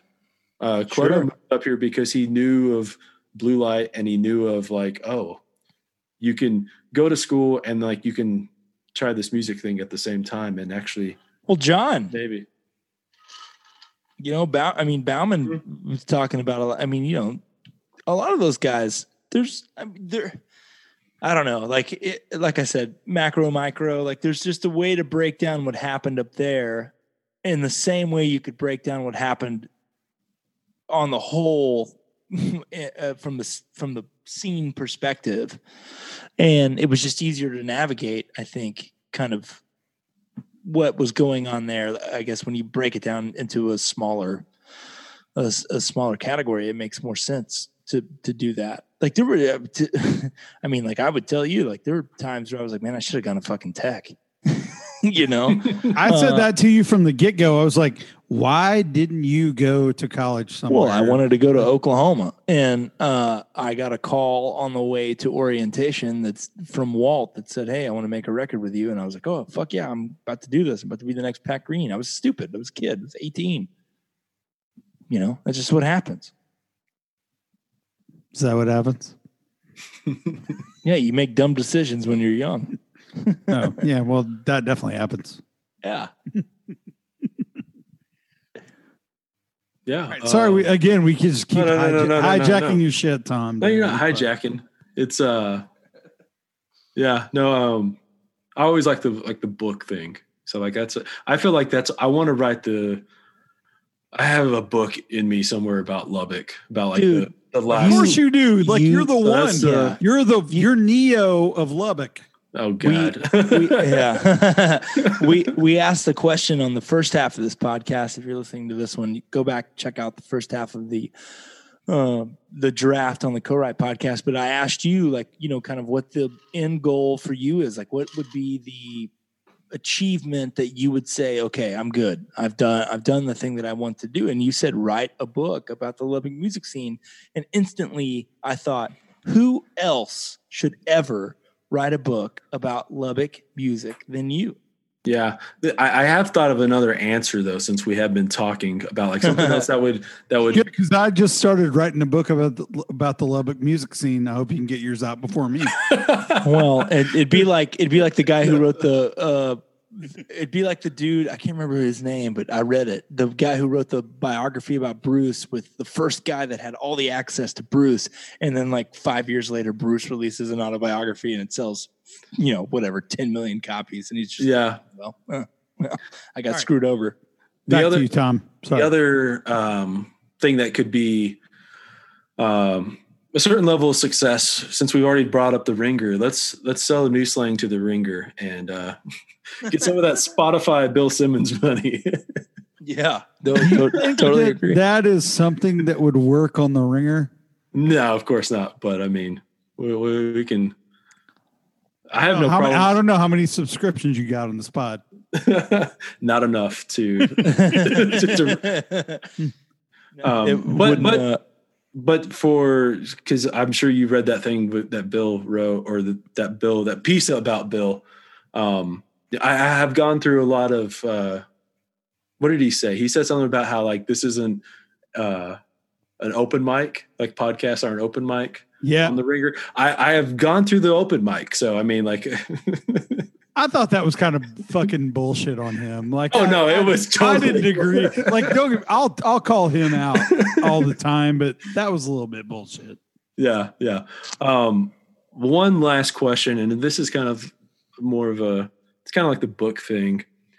Um, we all like television. We you've, we've already mentioned The Wire and Friday. Night. I don't know if you we mentioned Friday Night Lights, but Friday Night Lights is one of my favorites as well.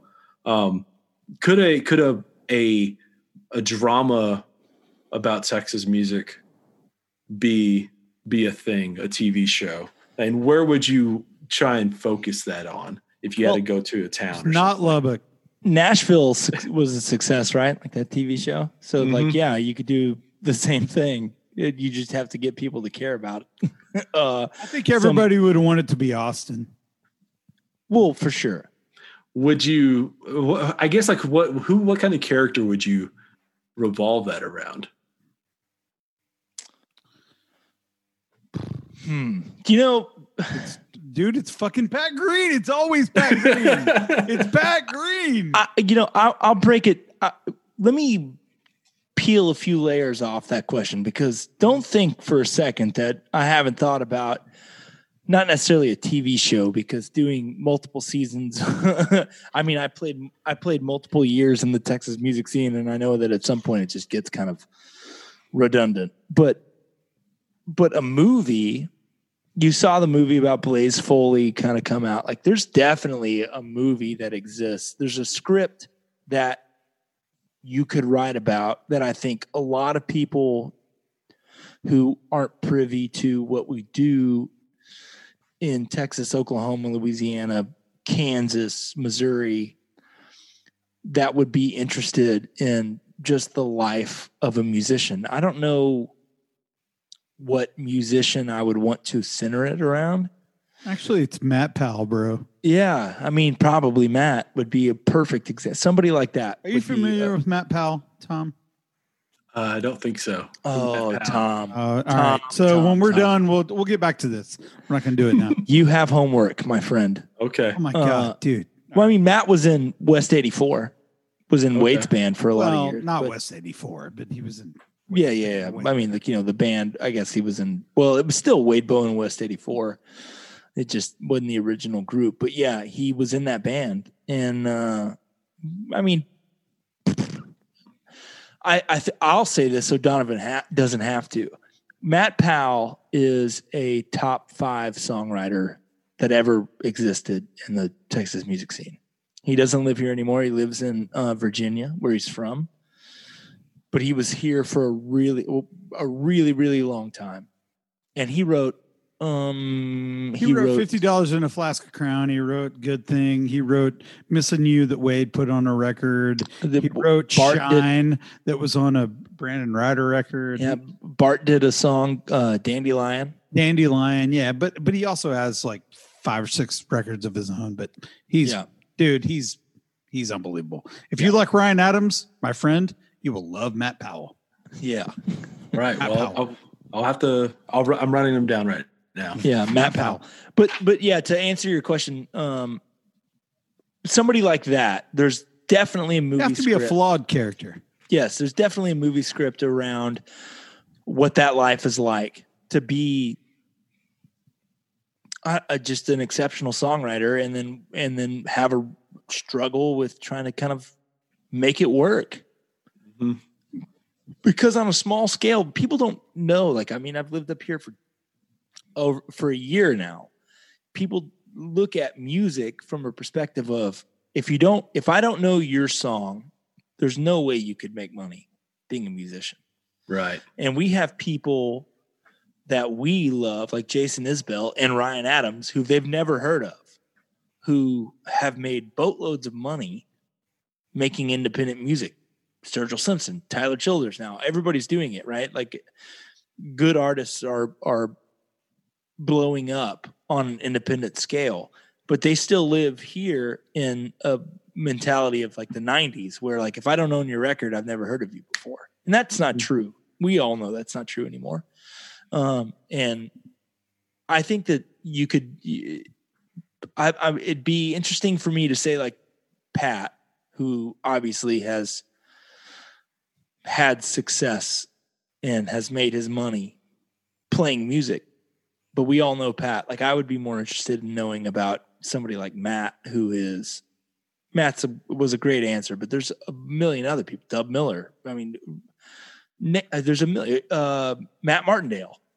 I was about to say Matt Martindale. That's what a- what crazy. a- you said what that. What a great story that is. Like, you know, there's all those people that that have existed in this scene and have had such a large impact on countless other people that no longer live in the scene Mike McClure. Yeah, Mike McClure. Sure.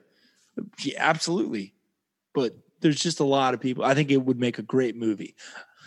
TV show, a little harder to write 10 seasons. Yeah. I feel like Well, the. ten episodes. Yeah. yeah. How about like the the mini It's 100 series? se- You know, like the yeah. The four episode kind of. That's a great that's a great dynamic. know, like you could bring in a bunch of different people in that in that Mhm. regard. Yeah. Absolutely. All right, I'll do it for you, bro. It's Turnpike. It's Turnpike. Four episodes. Turnpike. Well, you know, I, I- I don't necessarily mean like, hey, real world bands, but like somebody like those artists. Like, I think like an interesting story would be the the Evan Felker prototype of the um the guy very much like um uncomfortable with the fame aspect Yeah. but like n- needs the artistic expression. All right, so let me allow me to throw this in.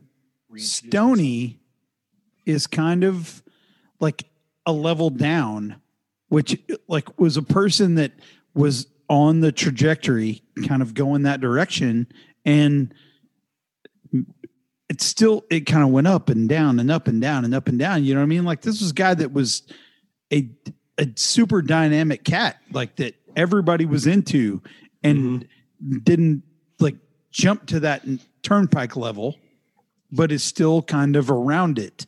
Like how do as a character, that's a that's a hard one to fight through.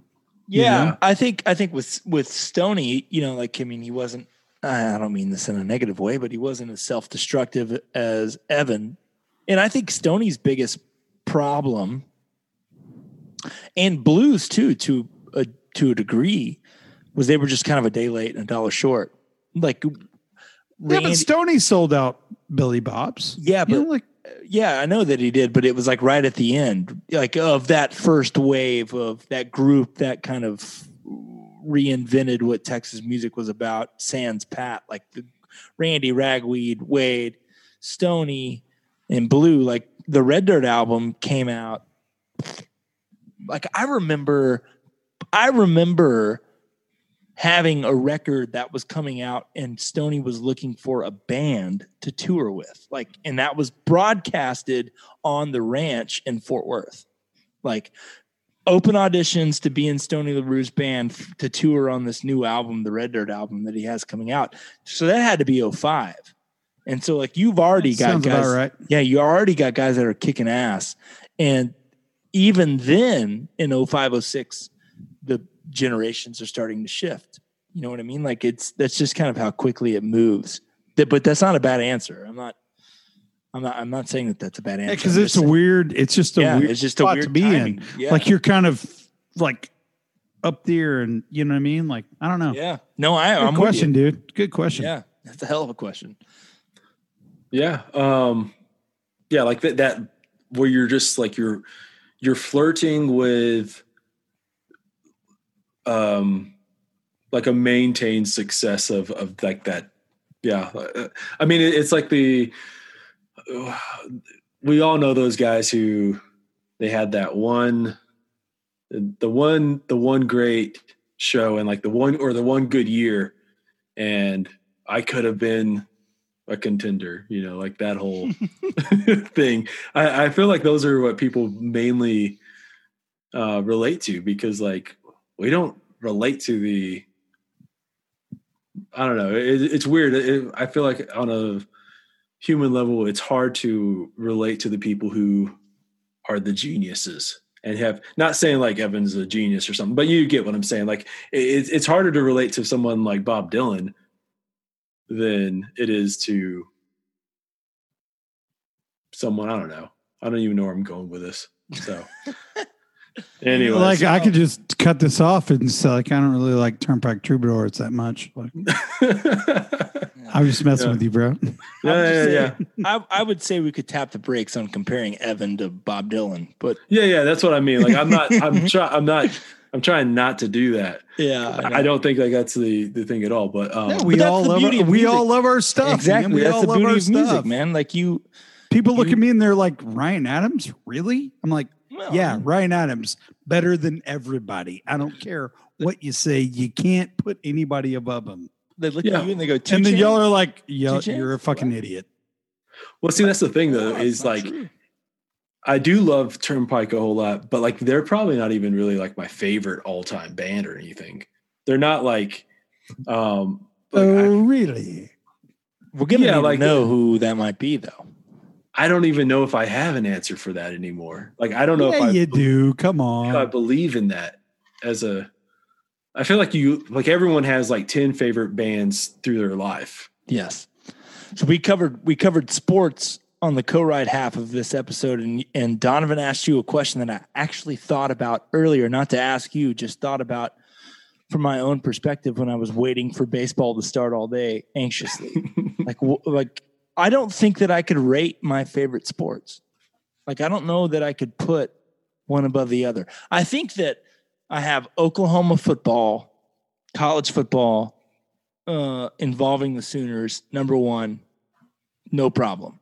But you start asking me to to like rank the Dallas Stars compared to the Texas Rangers, compared to golf that involves uh, Tiger or Phil, or I don't know that I could really put them in an order that I'd be comfort- comfortable with. Like, because to me, the greatest thing that's ever happened in my sports life, What did this have to do with music?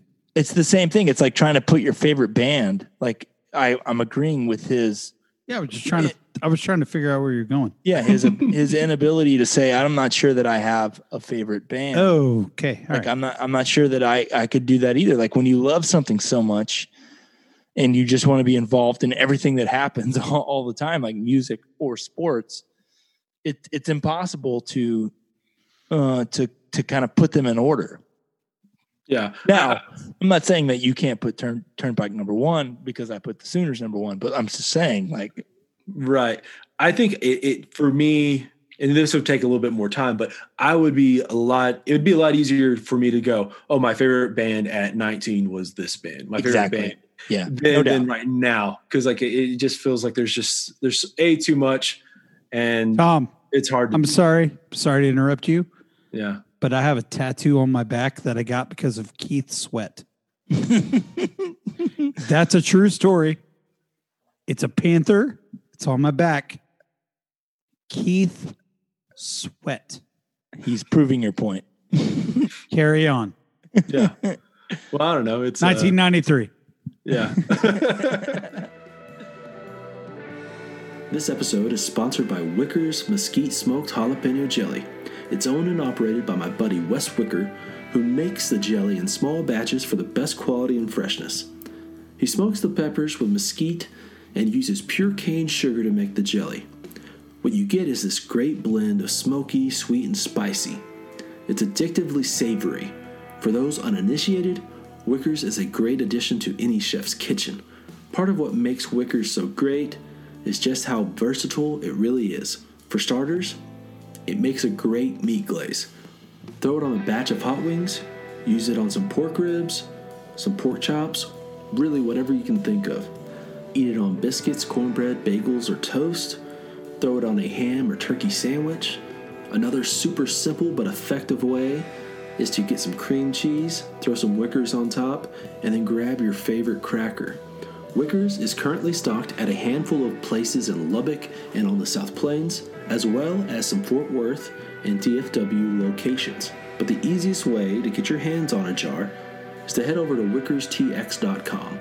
That's W I C K E R S T X.com. I'll throw a link into the show notes for good measure. They currently come in two varieties original and now hot, if you need just a little bit more kick in your bite. You can order anything from one jar to a case of 12, whatever fits your needs. Again, that's wickerstx.com. Okay, back to the show. Yeah, do you want you guys want to finish out the draft? Let's do the draft. He's like, I'm done with this shit. I'm done with no, talking no, to y'all. I'm done with talking to y'all. He's gonna go. He's gonna go YouTube Keith Sweat after this. He's like, Is no, No, I know. He's gonna be like, oh my Well, god, no. why did I No, I talk to like, bastards? to to to try to understand Donovan more. What is You is know, Keith you gotta- Sweat? you gotta take a deeper dive. All right, let's recap this draft real quick. All right, so we'll, um, not to hijack your podcast. Yeah, yeah, go to. with it. um, we decided to do a, a- our favorite festival lineup. We were going to do six rounds of drafting, but we each got one guaranteed spot. Our favorite artists. Well, I mean, what we thought was Tom's favorite artist, but now we're learning different. Uh, mine is Bruce Springsteen. Tom got Turnpike Troubadours, and uh, Donovan got Ryan Adams. And then we've picked three rounds already. We're going to pick the other three now. If you want to hear the first three rounds, check out the Co-Write podcast uh, with Tom Mooney in this draft, and you'll hear them. Um, I don't even know if I want to tell people what they were, so they can go listen to the podcast if they want to. But I'll tell them if you guys think it's cool. Nobody said anything, so we'll just keep moving on. Go back over there, figure out the other draft. At the end of this, you're going to get a recap of our entire festival anyway, so it doesn't matter. All right, so my I am starting the fourth round of the snake. Donovan Dodd. And I am going to go with. Man, I should have had this ready.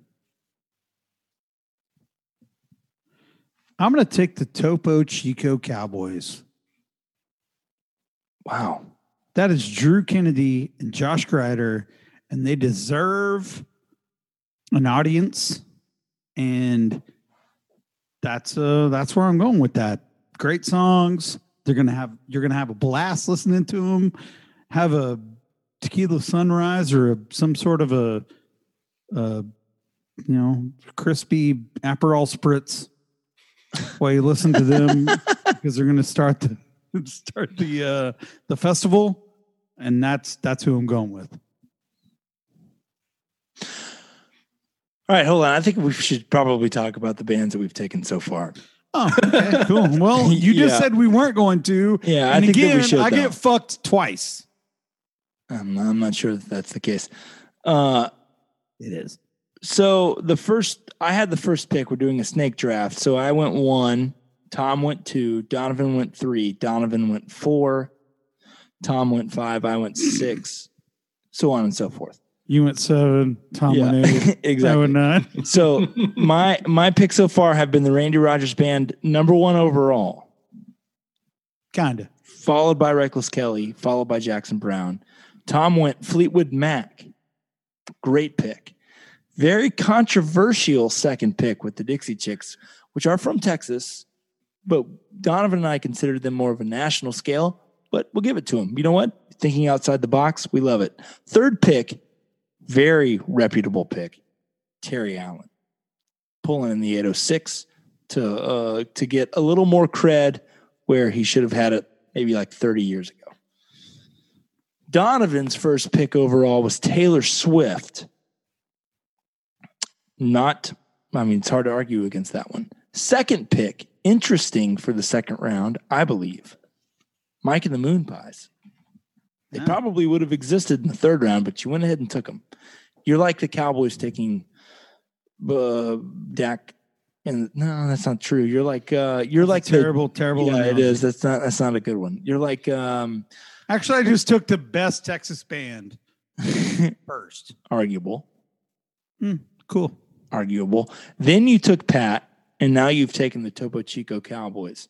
Yeah, love it. So it's Tom's choice. This is my goddamn festival. right now I have Tom envy to a degree. So my I'll next be pick, ticket. my next pick is, and I'm not, I don't know where she's going to fit in here. I think she could go either date. To be perfectly honest, uh, Jamie Lynn Wilson. We're we're gonna put her in there. Uh, I'll get back to you on what date or of the days. The the Turnpike, Terry Allen, Jamie Lynn. Doesn't matter, dude. She's Or- gonna sing with every band that is Yeah, on you- your festival. You're you're right on that actually. Yeah. So it doesn't really matter, but yeah, we're gonna we're throwing her in there. I like it. Okay, so I've got I've got Reckless Jackson and Bruce covering one day. I need to start rounding out my RRB headlining day. I'm going to go I'm going to go with a band that I would love to see because it's my festival and I have that opportunity. I'm going to take William Clark Green here in in the fourth round spot. Probably my favorite band to watch live. Um, at least the band that I would say to everybody who hadn't seen them, you should probably go check that out. I watched them play in New York at the end of February, and I will say that after seeing them in Texas and then out of their element, which I've enjoyed uh, as well. It's it's just a really good show. Really good show. And I get to go again too, don't I? Mm-hmm. Okay. Yep. All right. So let's see. This is a really tough choice. There's a big one still on the table that I would love to have on my festival. But, hmm. Yeah, and you know what?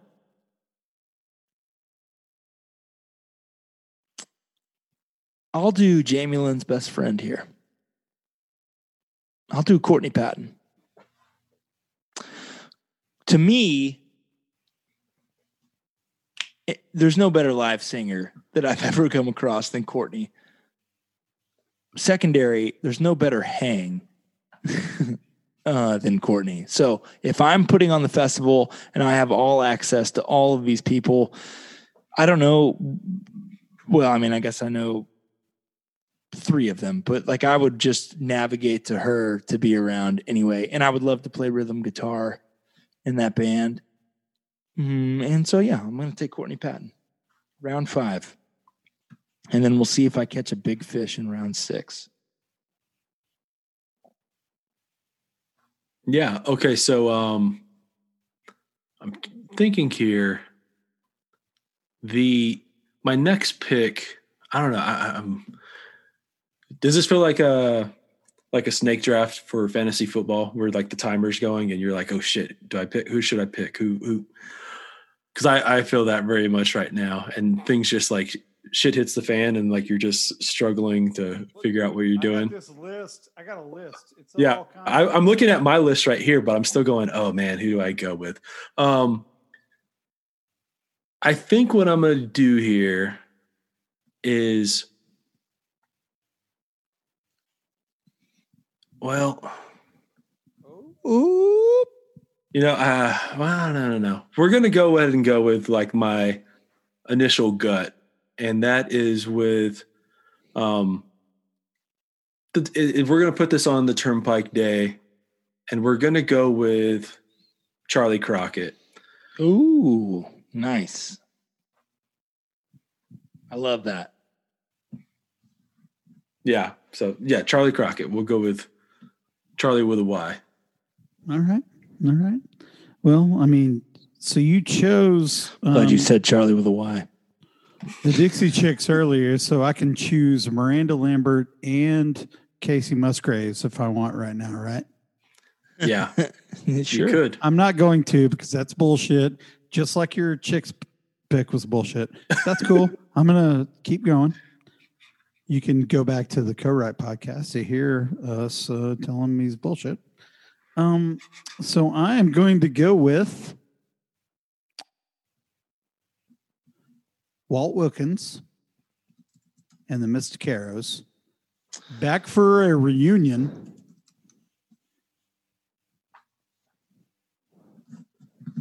And I'm actually going to take Cody Jinks. Nice. So that's my six. That's my six. So Donovan's festival is Ryan Adams, Taylor Swift, Mike and the Moon Pies, Pat Green, the Topo Chico Cowboys, Walt Wilkins, and Cody Jinks. Boom. Pretty solid. Thank you. You're Yeah. welcome. Yeah. Um. Yeah. Uh, I think I'm going to go with. I don't know, man. Uh, Yeah. This is the problem that we talked about earlier running into is there's so many bands and just only three of us. right. Right. We need right. about That's- 10 people. Yeah. You know, the I think I'm going to go with another band that I just feel is like super underrated and um I guess what I'm going to do is I'm on my on my list here I would throw Jamie Lynn on the Fleetwood Mac day even though like we've already established he's probably going to be singing with anybody and everybody on there. Um and who's opening up that first day is uh Quaker City Nighthawks. Ooh. They're going to be like the ones who kind of like just let the I guess like especially since it's out in the desert the the mood setter. That's a really uh that's a really solid pick. Yeah, you're an asshole for taking them because they're really great. I think we're all buying tickets to Tom's festival. God damn it, Tom. I mean, I'm definitely buying tickets to my own to watch Bruce, and I'll probably buy tickets to Donovan's just to see Taylor Swift. But the other days, maybe both days for Tom though. All right, so I get the last pick. I'm just going to take an OG, a guy that I think is head and shoulders above everybody else in terms of songwriting. Um, Clark. That's right. Uh, I'm going to go to round out my day. I'm going to go. This is how my festival will run. Day one, headliner, Randy Rogers Band. Opener, Courtney Patton. Direct support to round out my draft will be Wade Bowen. Because, come on, you're going to get two for one. They're going to have the uh, hold my beer and watch this dynamic. You could get a few extra things out of it, um, which every concert promoter would want. So I'll take Wade Bowen and round out the festival draft. Our apologies to Josh Abbott. We ran out of time.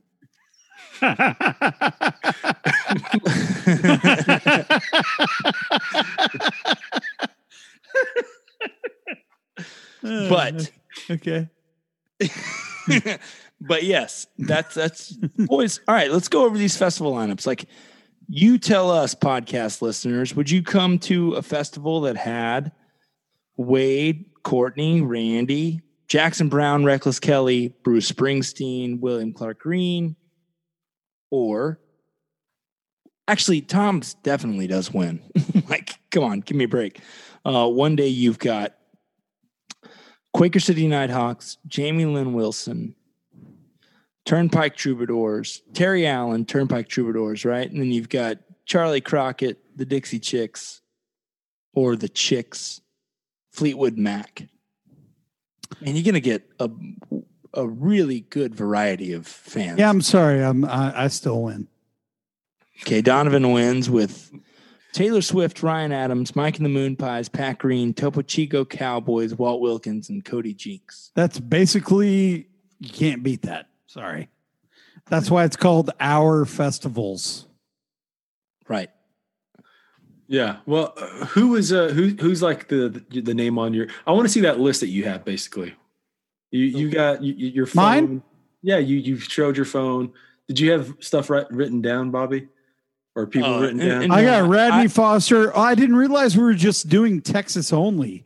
Josh Weathers, obviously. Will Hoge. I had McKenna. Like I thought these were kind of like, um, like our scene. I I I would have absolutely put Lori McKenna in there.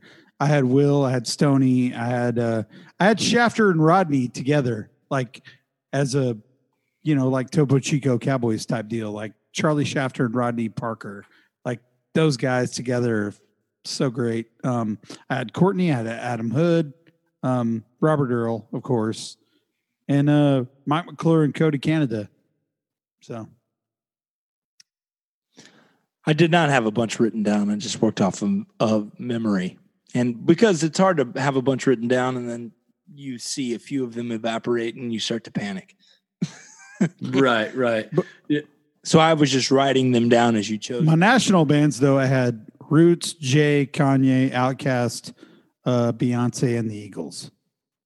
Better book Kanye quick before he gets locked up.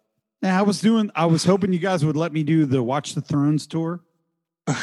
you could have, you had the ability to choose. Yeah. I, I figured it was Taylor. Man, it had to be Taylor.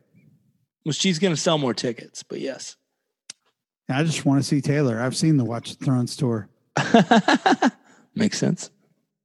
Yeah, like the I guess like I I was thinking there was a there was a a moment where I could I was thinking about do I make this a very like a a very kind of exclusive thing where you it's more of the the acoustic songwriter thing where we could I could have gone more the we're going Lori McKenna. We're just going like that kind of route. We're making it a a destination festival where it's just songwriters. I thought about maybe doing something like that, but It's rhymes and vines. I would have taken McKenna, but you said Dixie Chicks, and that was because they're from Texas. And I was like, oh, well, I guess then Northern McKenna is just well, no, no, I, I wouldn't, I wouldn't have picked Fleetwood Mac though. At that point, that's what.